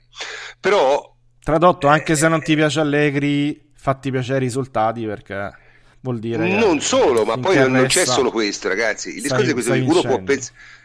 Io può pensare tutte le cose del mondo di Allegri, ma eh, non si discute su quello che lui ottiene. Eh. E lui ottiene perché, perché i giocatori, no, non solo perché ottiene risultati, ma Allegri ha due grandi qualità, i giocatori migliorano e soprattutto Allegri ottiene risultati anche quando non gioca bene, perché questa è la cosa fondamentale. Cioè lui ha passato tutto l'autunno in cui la Juventus ha giocato piuttosto maruccio, secondo me. E anche secondo tutti noi, perché no, no, l'abbiamo detto, l'abbiamo detto, l'abbiamo detto, cioè non le abbiamo fatte perché poi noi siamo eh, quelli che si passa per essere aziendalisti que- quest- quest'anno no? siamo aziendalisti l'anno scorso eravamo quelli che volevano cacciare allegri no, istruttori no no no ma non è quello è che... no ma non è quello no, noi, io credo che noi siamo sempre aziendalisti nel senso che noi dav- nel, nel, nostro diciamo davanti a noi c'è sempre la squadra la Juventus, certo, la società, certo, certo. d'accordo? Il nostro punto di riferimento è sempre quello, quindi in questo senso siamo aziendalisti, ma il discorso è molto semplice, cioè noi a Allegri non gliene abbiamo fatta passare una, nemmeno quest'autunno, quando nonostante tutto la squadra continuava a avere risultati. Quindi non è solo una questione di risultati. La forza di ottenere risultati sta proprio nel fatto che se li ottieni quando non giochi molto bene, poi quando giochi meglio puoi solo migliorare. Questo è il punto, capito? Cioè, è questa la, la grande forza di Allegri, secondo me. La capacità di comunque tenere e poi anche di migliorare. E questo è il punto. E, e, questa è una qualità che secondo me hanno ver- veramente, veramente pochi allenatori. Ecco. Lui ha dimostrato di averla e non avrei, non avrei mai creduto. Comunque, se c'è qualcuno che vuole intervenire su questo su argomento, su, sulla rivoluzione mentale, Fabio, ti sento taciturno, ma te che ne pensi di tutto questo casino mediatico dei tifosi? Uh, lui, lui, lui, la vive meglio di tutti, usa sì, poco i no, social. Sono sono curioso perché le opinioni degli altri le conosco, capito? Quindi la tua no. Eh, io, io, penso, io, penso, una cosa, che la, la dicotomia tra uh, giocare be- bene e vincere non esiste sostanzialmente, nel senso che alla fine... Tu domani fai un articolo, lo pubblichi eh, un articolo vince... su Ultimo Uomo, giusto? Su, no, su non, è, non, è, no, non, è, no, non è su questo, non è su questo, però di, di, di striscio c'entra su questo, insomma. No, nel senso che sul lungo periodo se non giochi bene non vinci il concetto è mettersi d'accordo su cosa sia giocare bene, insomma, eh, eh, e su cosa sia bello. Il bello è molto opinabile, insomma. Io sono abbastanza d'accordo con quello che ha detto Davide. Sì, che, ma io, io, io, sono, io sono, più, sono, più, drastico. Il bello non è una categoria del calcio. Sì, è possibile, è possibile. È cioè, possibile. nello sport la categoria bello non esiste.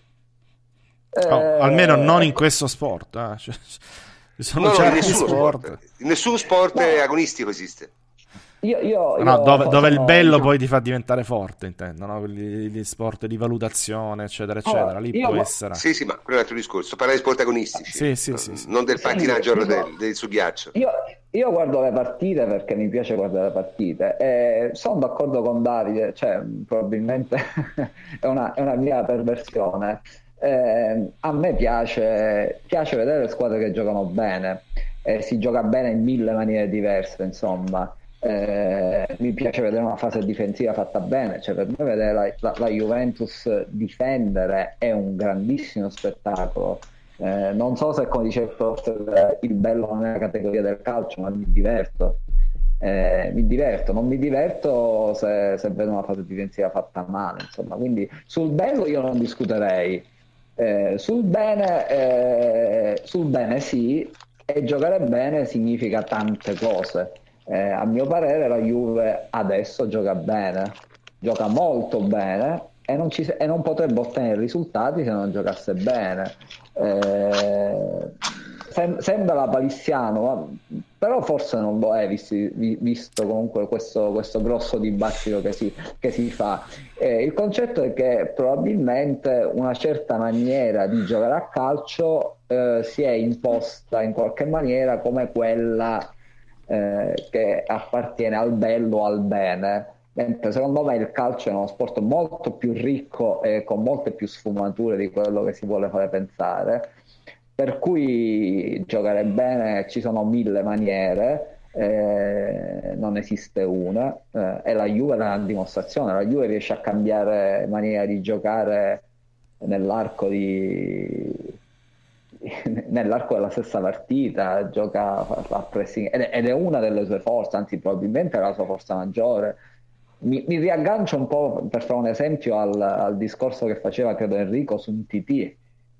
Un TT è un buon difensore se difende in avanti, se lo fai stare in aria 90 minuti, TT, un TT secondo me è un difensore mediocre, insomma medio. La forza di Bonucci, di Chiellini e di Barzagli è che riescono a difendere a 50 metri dalla porta andando avanti, ma se gli devi fare 90 minuti di trincea non sbagliano un colpo, insomma. Eh, quindi la, la, la, la, forza di una squadra è anche quella, anche quella di riuscire a giocare in tante maniere diverse, perché, perché davvero oggi il calcio è ogni partita e ogni avversario è vivisezionato, visto, rivisto, eh, ogni particolare, quindi la capacità di, tra virgolette, sorprendere l'avversario, di poter giocare su vari registri, di fare cose sempre nuove, che è una cosa che Allegri fa benissimo, è, un, è, una, grande, è una grande forza nel calcio di oggi. Si è passati, diciamo, culturalmente da un calcio eh, molto schematico. Quando tornando a, alla, alla, diatriba tra Sacchi e Allegri, abbastanza, abbastanza ridicolo, insomma, secondo me. Sacchi Ma non è una diatriba, nel senso è, è una roba da gerontocomio. È, è, è, possibile, è possibile. Dico, Sacchi è stato un grandissimo innovatore del calcio, eh, assolutamente, eh, in, in, Italia. È, stato, la parola esatto. chiave è stato. Esatto, eh, il calcio eh, rigido di Sacchi perché è un calcio estremamente rigido probabilmente non è il calcio che si gioca 30 anni dopo perché il calcio di 30 anni dopo il calcio di Sacchi oggi sarebbe e, e lo è disinnescato con estrema facilità perché per tantissimi motivi Oggi è, del Neri, eh... oggi è del Neri il calcio di Sacchi. Eh... Allora, vi, vi devo interrompere perché, scusate, se giochi scusate, come un, un... Sacchi, giochi come gioca del Neri. Un attimo, un attimo, di concentrazione. Il Lion sta tirando il rigore decisivo oh, e lo tira alle stelle e lo tira al terzo anello. Perfetto. Eh, Quindi chi passa? Il Besiktas? Nessuno dei due per ora. Ah, sono, la... sono, assolutamente a pari. Era una finta, hanno okay, i, I primi cinque hanno segnato tutti i rigori, questi sono quelli dopo, quindi ci sarà da Fabio, ma tu che, che, allena- che, tipo di allenatore sei? Sei risultatista oppure no. sei... no, vabbè. Io non, non credo che esista un, risu- un allenatore che non sia risultatista. Insomma, chi gioca Sì. per sempre.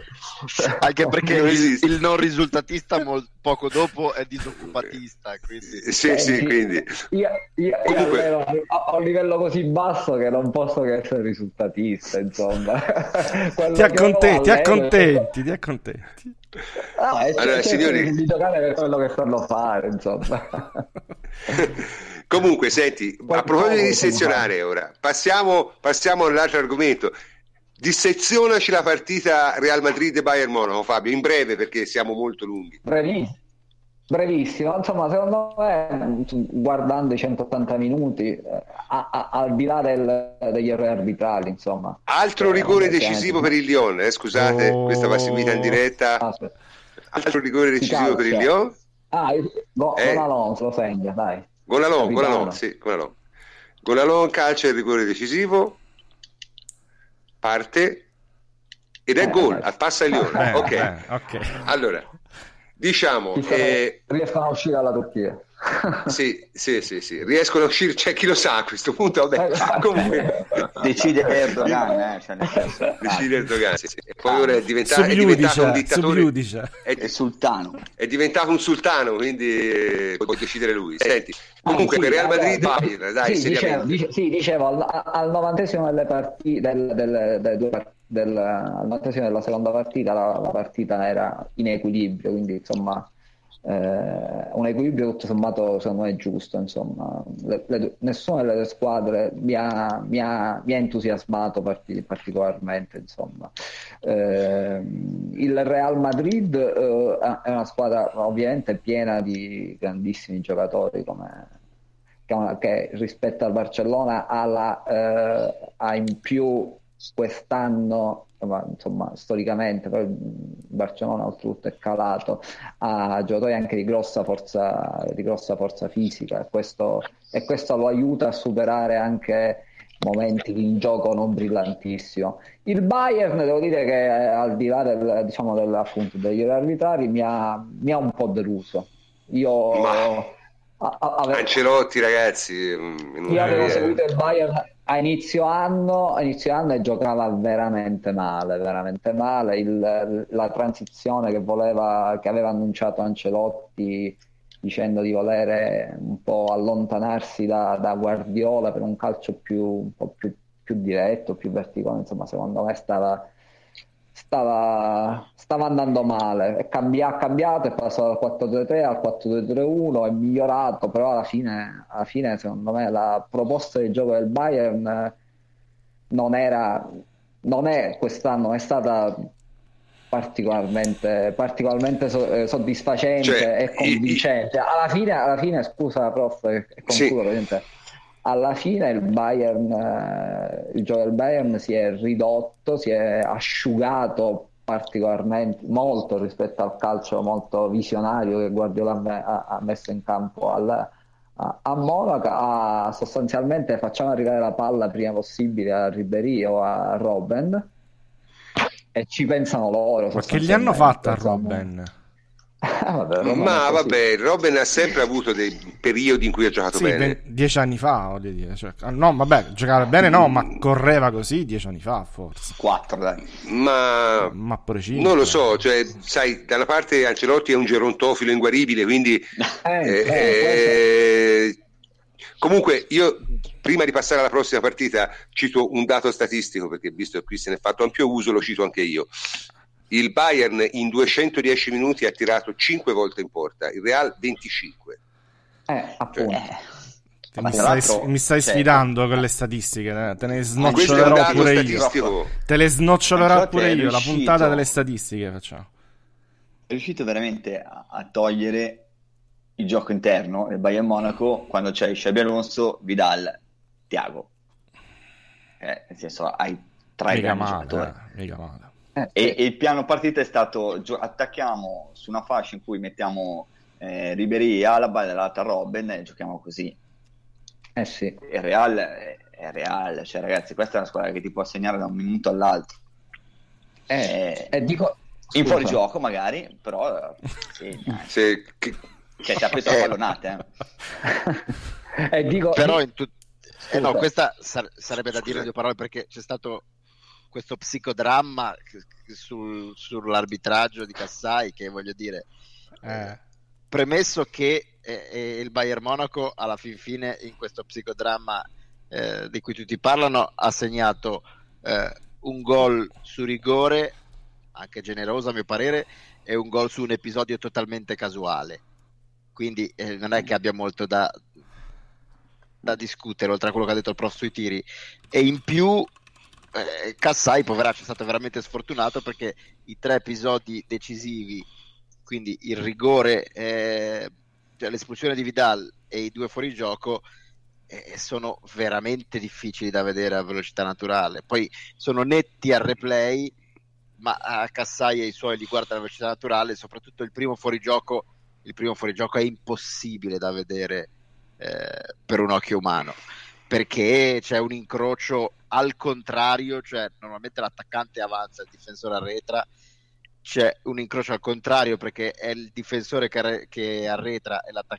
cioè che va verso la sua porta e l'attaccante va verso la sua e in quella situazione eh, Douglas Costa si trova una frazione di secondo dopo che la palla è partita tre metri più vicino alla sua porta di Cristiano Ronaldo, cioè è veramente impossibile da vedere e in tutto questo si è parlato di furti, di vergogne, di cose, tanto da eh, addirittura da estenderlo la partita alla Juve. Quindi si è sì, quello è stato ridicolo. Ah, quello è stato ridicolo. ridicolo. Si è andati oltre anche. Ma io, io, se, io, se, vuoi, di, su questo dico la mia. Secondo me il problema di Kassai, come tutti gli arbitri, provengono. Kassai è ungherese, giusto?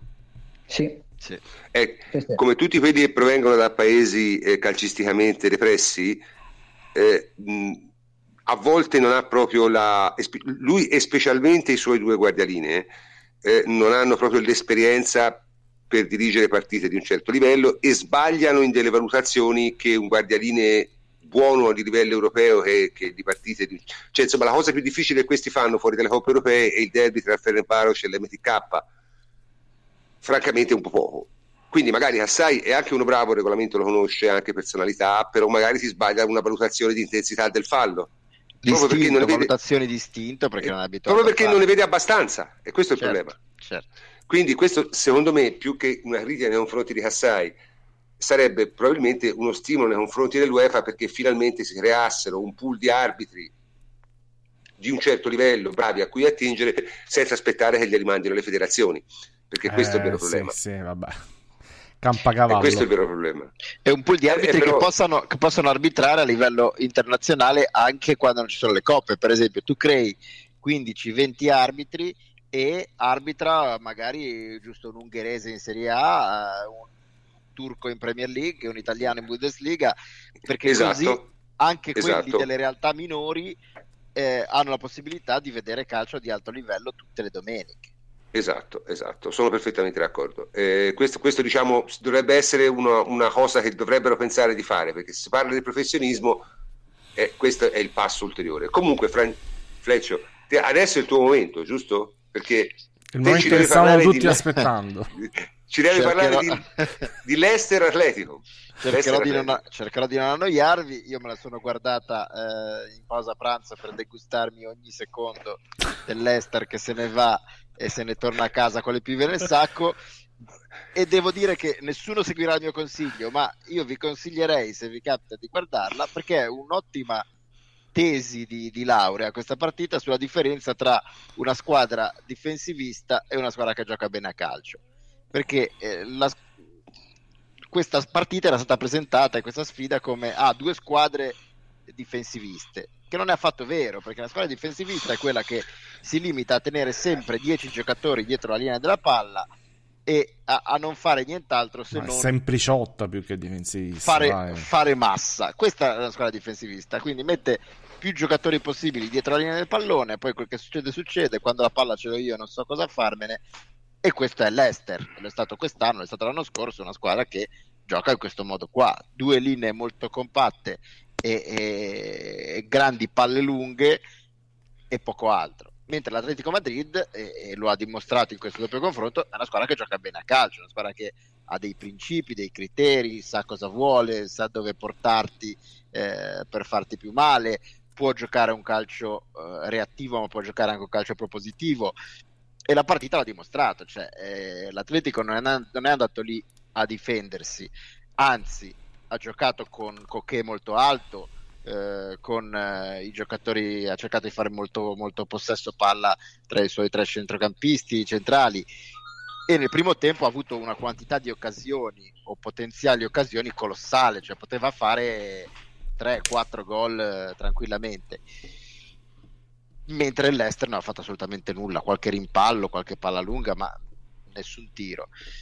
Poi, eh, diciamo, l'Atletico, questo suo fatto di, di, di sprecare eh, occasioni su occasioni, ha rischiato un po' di ritorcersi contro perché dopo essere stato in vantaggio e, e aver letteralmente dominato per 50-60 minuti, ha preso un gol episodico, ha iniziato a finire un po' la benzina e negli ultimi 20-25 minuti eh, ha sofferto abbastanza, ma niente di trascendentale, eh? sempre gran tiri da fuori, mischie, mischioni, cross, palla al centro, però se ti metti in quelle condizioni lì un golletto ci poteva anche scappare, eh, sarebbe stata una vergogna, ma eh, ci, poteva, ci, poteva, stare, voglio dire.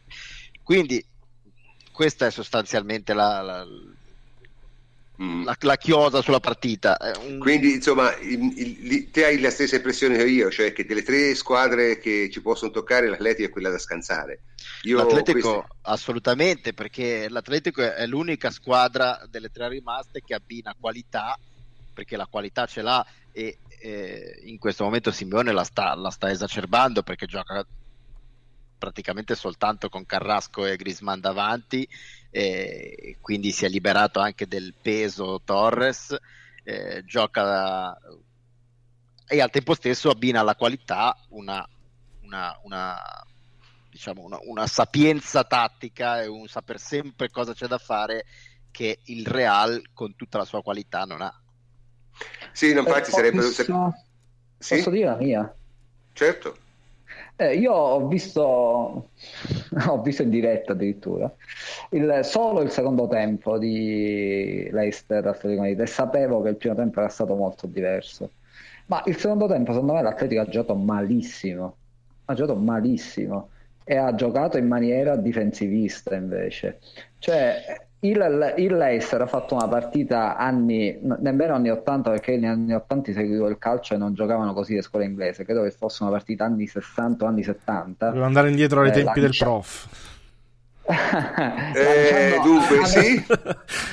no, no, hanno inserito, hanno inserito Ulloa, il centravanti argentino alto, palla lunga su Ulloa, attaccare le seconde palle, solo questo solo questo. E il, l'Atletico Madrid ha preso il gol dell'1-1, ha rischiato parecchie volte su mischia, ma perché il Leicester cercava questo, ha rischiato però seriamente di prendere il 2-1 e dopo il 2-1, se avesse preso il 2-1, rischiava, era un gol dall'eliminazione.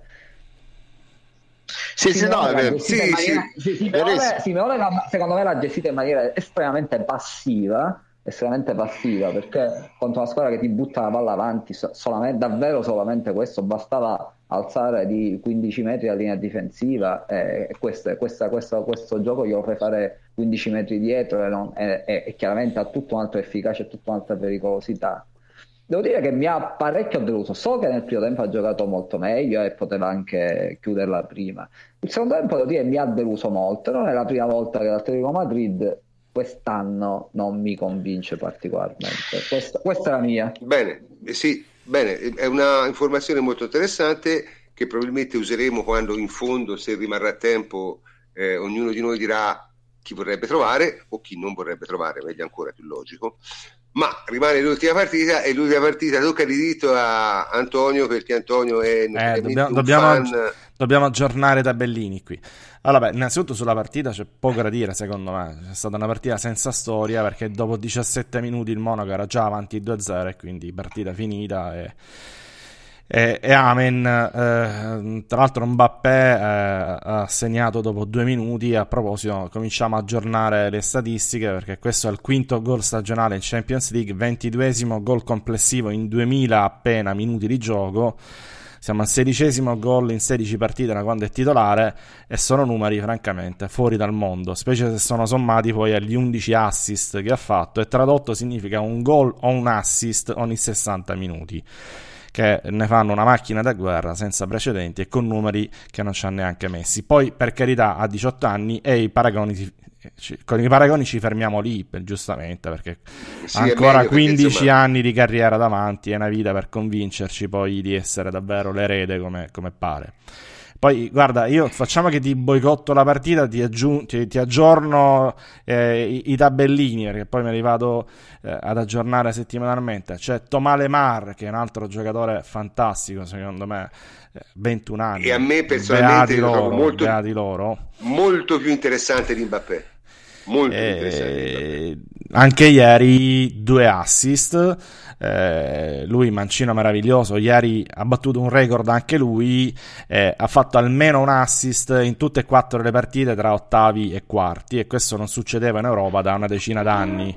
Eh, ha 5 assist e 2 gol in 10 partite di Champions League. Diciamo, un centrocampista esterno, mancino, gioca a sinistra, davvero, davvero interessante, 21 anni. E poi concluderei il bollettino con l'altro idolo Dembélé, anni 19, anche lui cotta dell'anno mm-hmm. scorso totale. Lui ha messo a referto anche ieri un altro assist ed è il sesto della Champions League record. È il diciottesimo stagionale, quindi ciaone proprio. Eh, nonostante sia partito dalla panchina, e anche per lui siamo a un gol, ne ha fatti 8, oppure un assist sono in 100 minuti, quindi numeri mostruosi anche per lui, considerando però che gioca nella Bundesliga, quindi un campionato di più alto livello, eh, però ha sempre 19 anni ed è il primo anno in Germania, quindi che dire, beata Francia che ce li ha tutti e tre lei, ma non solo questi, neanche altri. Poi tra i singoli a me è piaciuto molto Mendy, ad esempio, che è un eh, terzino sinistro che secondo me in questo momento è assieme ad Alexandro e dietro Marcelo il migliore al mondo. E poi il solito Monaco che continua a sfornare talenti.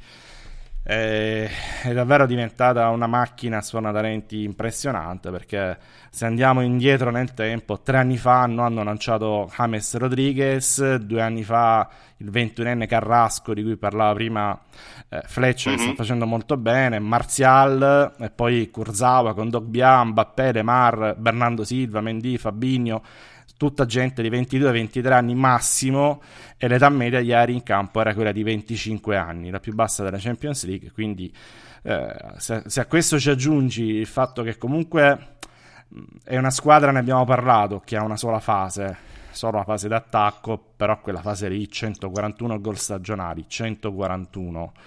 Eh, quella fase è veramente sì, però... uno spettacolo da allora... vedere. Poi dietro pagano, pagano perché hanno solo quella, pagano perché quando poi affronti una squadra che eh, ti rende pan per focaccia, comunque che sa eh, che ha sia una fase offensiva forte ma soprattutto una fase difensiva, poi eh, rischia di schiantarsi come gli è successo nella finale di Coppa di Francia eh, con il Paris Saint Germain. Io ho quella in mente, eh, quella so, in mente. Eh, lo so, eh, vabbè.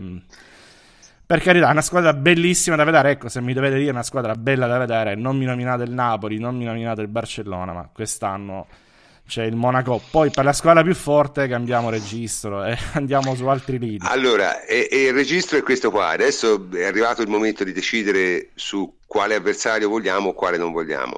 Eh. Io dico la mia subito. Allora, secondo me l'avversario nettamente più Monaco, facile dai. È il Monaco.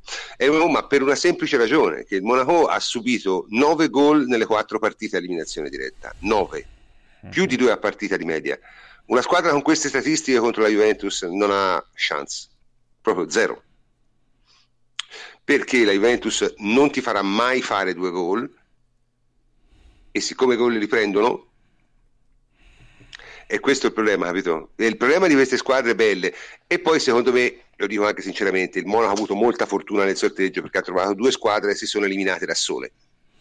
Perché il Manchester City si è eliminato da solo sì. con una partita in casa ai limiti del ridicolo e il, il, il, il BBB francamente Tuchel è tanto bravo e tanto simpatico ma non puoi Mamma, presentare disastro, disastro dietro una disastro. fase difensiva di quel genere lì a livelli internazionali a questi livelli fai, fai ridere cioè nel senso non puoi prendere quel che hai preso è una cosa assurda, assurda. Poi per carità, tutto quello che vuoi. Va, va bene per l'Arsenal, anche... eh, va bene per l'Arsenal. sì, va bene per l'Arsenal, ma insomma non, cioè non va bene nemmeno per il Pescara, una fase difensiva a quel modo. È veramente, veramente brutta. E tra eh, Real e Atletico io tendo a preferire il Real, prima di tutto perché sicuramente sono due partite in cui mi diverto di più e anche questo alla fine ha, il, ha un peso. Eh, perché l'Atletico a me personalmente angoscia, eh, questo, è un fatto del tutto personale, cioè io ancora eh, quando mangio un po' pesante la sera, la notte mi capita di risognare le due partite che fece contro l'Atletico e sono state, credo, per me una forma di tortura incredibile.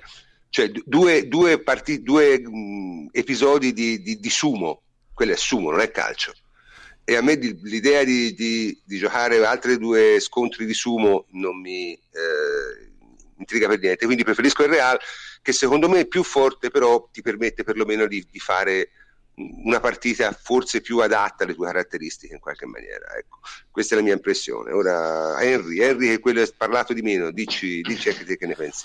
Ma io, io, sull'Atletico sono d'accordo con Fabio, eh, l'ho visto parecchio quest'anno, a me non, non, non mi convince, non è, non è, l'Atletico che siamo stati abituati a vedere in questi anni. Eh, e quindi mia, diciamo, nel mio ordine di scelta io prendo il Monaco sicuramente, poi l'Atletico l'ultimo, Real Madrid, se possibile incontrarlo in finale eh, sulla partita secca perché su due partite è una squadra che mm, ti dà sempre grattacapi. Con l'Atletico invece noi abbiamo giocatori diversi da, dalla partita con, che hai citato di, di Conte. Vero? Abbiamo giocatori che e, e in quelle partite avemmo le occasioni eh, da gol e io dico che abbiamo i giocatori giusti questa volta per per spazzarli via, eh, non così facilmente come... Eh, non, non, facilmente però eh, io la metto al secondo posto. Mm. Francesco?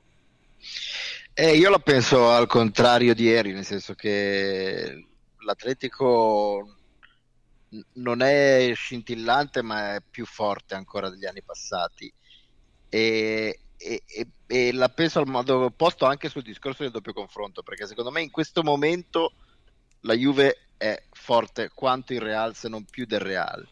Quindi il doppio confronto uh, non lo può temere e io ho più paura del Real in una uh, eventuale finale secca. Finale secca certo. perché finale anche secca io. Eh, i giocatori del Real eh, ti, ti spezzano la partita in ogni momento eh, e, e, te la cambiano con una sola giocata e poi di finale ce n'è una sola. Quindi è per questo che io preferirei, eh, oltre che per il fatto che l'Atletico secondo me è una squadra che me può mettere in difficoltà la Juve in questo momento più del Real, per questo motivo io direi prima il Monaco, eh, secondo il Real e terzo l'Atletico. Poi sono entrambe squadre che la Juve può battere e secondo me, al di là della scaramanzia a cui ognuno può credere o non credere, in questo momento la favorita è la Juve. Sì, io la penso, diciamo, io credo che col Atletico il Real è 50-50, col Monaco è 70-30, ma dico 70-30 perché voglio essere prudente, nel senso perché se no ti direi 90-10, se dovessi veramente eh, giudicare da quello che ho visto, direi che col Monaco la Juve, ma non solo la Juve, col Monaco ciascuna di queste tre squadre passa tranquillamente. Chiaro? Eh, quindi insomma sarebbe importante secondo me prendere il Monaco e soprattutto per vedere quelle succede vicinare fra Atletico e Real dove succederanno cose che voi umani neanche vi sognate. Davide, te che ne pensi? Vabbè, dopo Barcellona non, non, vorrei una squadra con le, proprie, con le, caratteristiche simili a quelle della formazione di Luis Enrique, quindi niente Napoli. No, ah, certo, no, ma Dai, dice, eh, che, dice che non ci può toccare, non ci può toccare il Napoli, non ci può toccare il Napoli perché... Non ci può toccare. No, non il derby non allora, può toccare. Comunque devo dire ancora, che la Juve ha fatto... ancora.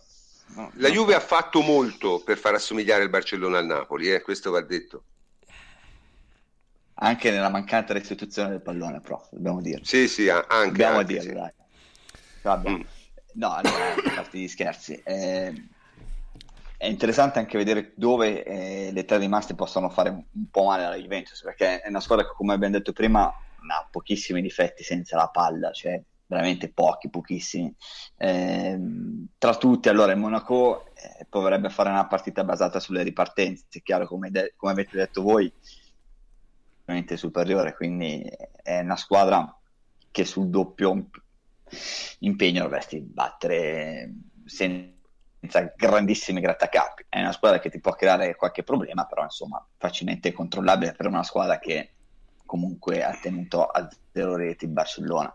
Eh, poi, poi insomma, voglio dire, siamo nelle, nelle, semifinali di Champions League, squadre scarse Vai. non ce ne sono. Eh. Insomma, eh. Poi c'è l'Atletico. Allora, è vero che l'Atletico magari non è quello di, di qualche annetto fa, però è una squadra che queste partite perché se non sbaglio è la terza semifinale in quattro anni e questo è un capolavoro di, Sam- di Simeone perché raggiungere tre semifinali in quattro anni con una squadra che può essere inferiore per qualità rispetto ad altre merito dell'organizzazione che ha dato l'allenatore e anche della mentalità e penso che loro eh, anche loro magari proverebbero a giocare con qualche contropiede eh, e hanno una buona organizzazione difensiva. Real Madrid, cioè, Real Madrid è quella squadra che, come ho detto prima, ti può segnare sempre, perché anche quando sembra essere veramente allo sbando, mh, mm, ti tira fuori la giocata, il singolo, o, o, il palleggio, cioè ti tirano fuori la giocata, la qualità. E, è una squadra con la quale sarebbe 50-50 secondo scusa, me scusa Davide, Davide, un attimo. Francesco Vai. ci ha dovuto abbandonare in, all'improvviso per motivi, diciamo, di natura personale e quindi noi lo salutiamo, anche se non è più qui. Eh, ciao Francesco, grazie di essere stato con noi. Prego. Dai. Allora, la classifica è molto semplice, anch'io Monaco, poi dopo eh, Real Madrid. Facciamo, sì, Monaco, Real Madrid e Atletico. Manco io per credo. Un gusto giusto? personale, eh per un gusto personale, eh, perché Real Madrid, insomma, è tosta. Però secondo me la Juventus con le altre due è favorita. Cioè, è favorita sia con la Co che con l'Atletico Madrid. Con Real Madrid sarebbe 50-50. E io ho una doppia partita con la formazione di Simeone, tenderei a evitarla. Bene. Prof, Senti, ti, ti, ti dico la mia, così no? poi chiudiamo. Eh... Sì, certo. Guarda, prof, io non, devo dire la verità, ho visto che stanno molte volte, credo una, oltre la ventina, il Monaco, quindi eh, mi piacerebbe un raccoppiamento col Monaco ora, a prescindere dal, dal, fatto che sia la squadra più debole. Però eh, le altre le ho viste meno, soprattutto l'Atletico Madrid, quindi non pretendo di poter eh, dare giudizi, no? me li risparmio, non vendo fumo, però se dovessi scegliere facciamo un ragionamento inverso. Una squadra che non vorrei assolutamente in finale è il Real Madrid. E quindi, e quindi detto questo, mi, mi, andrebbe benissimo il Monaco. Mi piacerebbe anche come, come scontro. Preferirei l'Atletico Madrid perché l'obiettivo deve essere arrivare fino in fondo. Perché, come dice giustamente Fleccio, quest'anno abbiamo una squadra che non è inferiore a nessuno. E quindi l'obiettivo deve essere quello. Perfetto, eh, direi che ognuno di noi ha dato il suo parere, siamo andati anche stasera molto molto lunghi, ma la, la, la trasmissione lo richiedeva, insomma, c'erano molte cose di cui parlare e avremmo probabilmente potuto continuare a parlare per molto tempo. Quindi eh, saluto tutti i miei complici, a cominciare dal nostro graditissimo ospite Fabio Barcellona. Ciao Fabio, torna quando vuoi. Fabio? Fabio è sparito. Sì. E... Ah, no, scusa, no, ecco, ecco. Avevi, ti hai riscordato il microfono? Bravo, eh, eh, a una certa ora. sì. Noi tiriamo tardi. Mi ha fatto sai. piacere anche a me. Eh, lo so, l'ho visto. sì, eh, anche a me ha fatto molto piacere. Saluto tutti, un abbraccio. Oh. Buonanotte. Eh, saluto anche ovviamente il plenipotenziario Antonio Corsa. Ciao Antonio. Ciao prof, alla prossima. Enrico Ferrari, ciao Henry. Buonanotte a tutti, ciao prof e Davide Terruzzi. Ciao Davide. Buonanotte prof, buonanotte a tutti. Tra una settimana commenteremo i grandi acquisti dell'Inter e del no, Tra una settimana non so perché, allora, dunque la trasmissione presumibilmente dovrebbe andare in onda lunedì, cioè si dovrebbe ritornare a lunedì dopo la partita perché ci sarà da parlare ovviamente della partita col Genoa di cui non abbiamo parlato ma che potrebbe essere la tappa decisiva per chiudere la pratica scudetto e ovviamente ah, parleremo a quel punto del sorteggio di Champions League in maniera eh più quindi eh saranno, saranno, finite le fantasie e cominceranno le analisi tattiche più serie quindi probabilmente ci sentiremo lunedì ma in ogni caso state un po' accorti perché eh, su, su, seguite il, il, nostro canale Telegram, seguiteci su Twitter, seguiteci su Facebook perché se ci fossero novità come sempre le comunicheremo lì. Quindi anche per stasera chiudiamo la trasmissione, è stata una trasmissione molto intensa e, e devo dire sono molto molto contento del risultato che abbiamo ottenuto al Barcellona. Sono il professor Cantor e anche questa notte vi saluto. Buonanotte a tutti.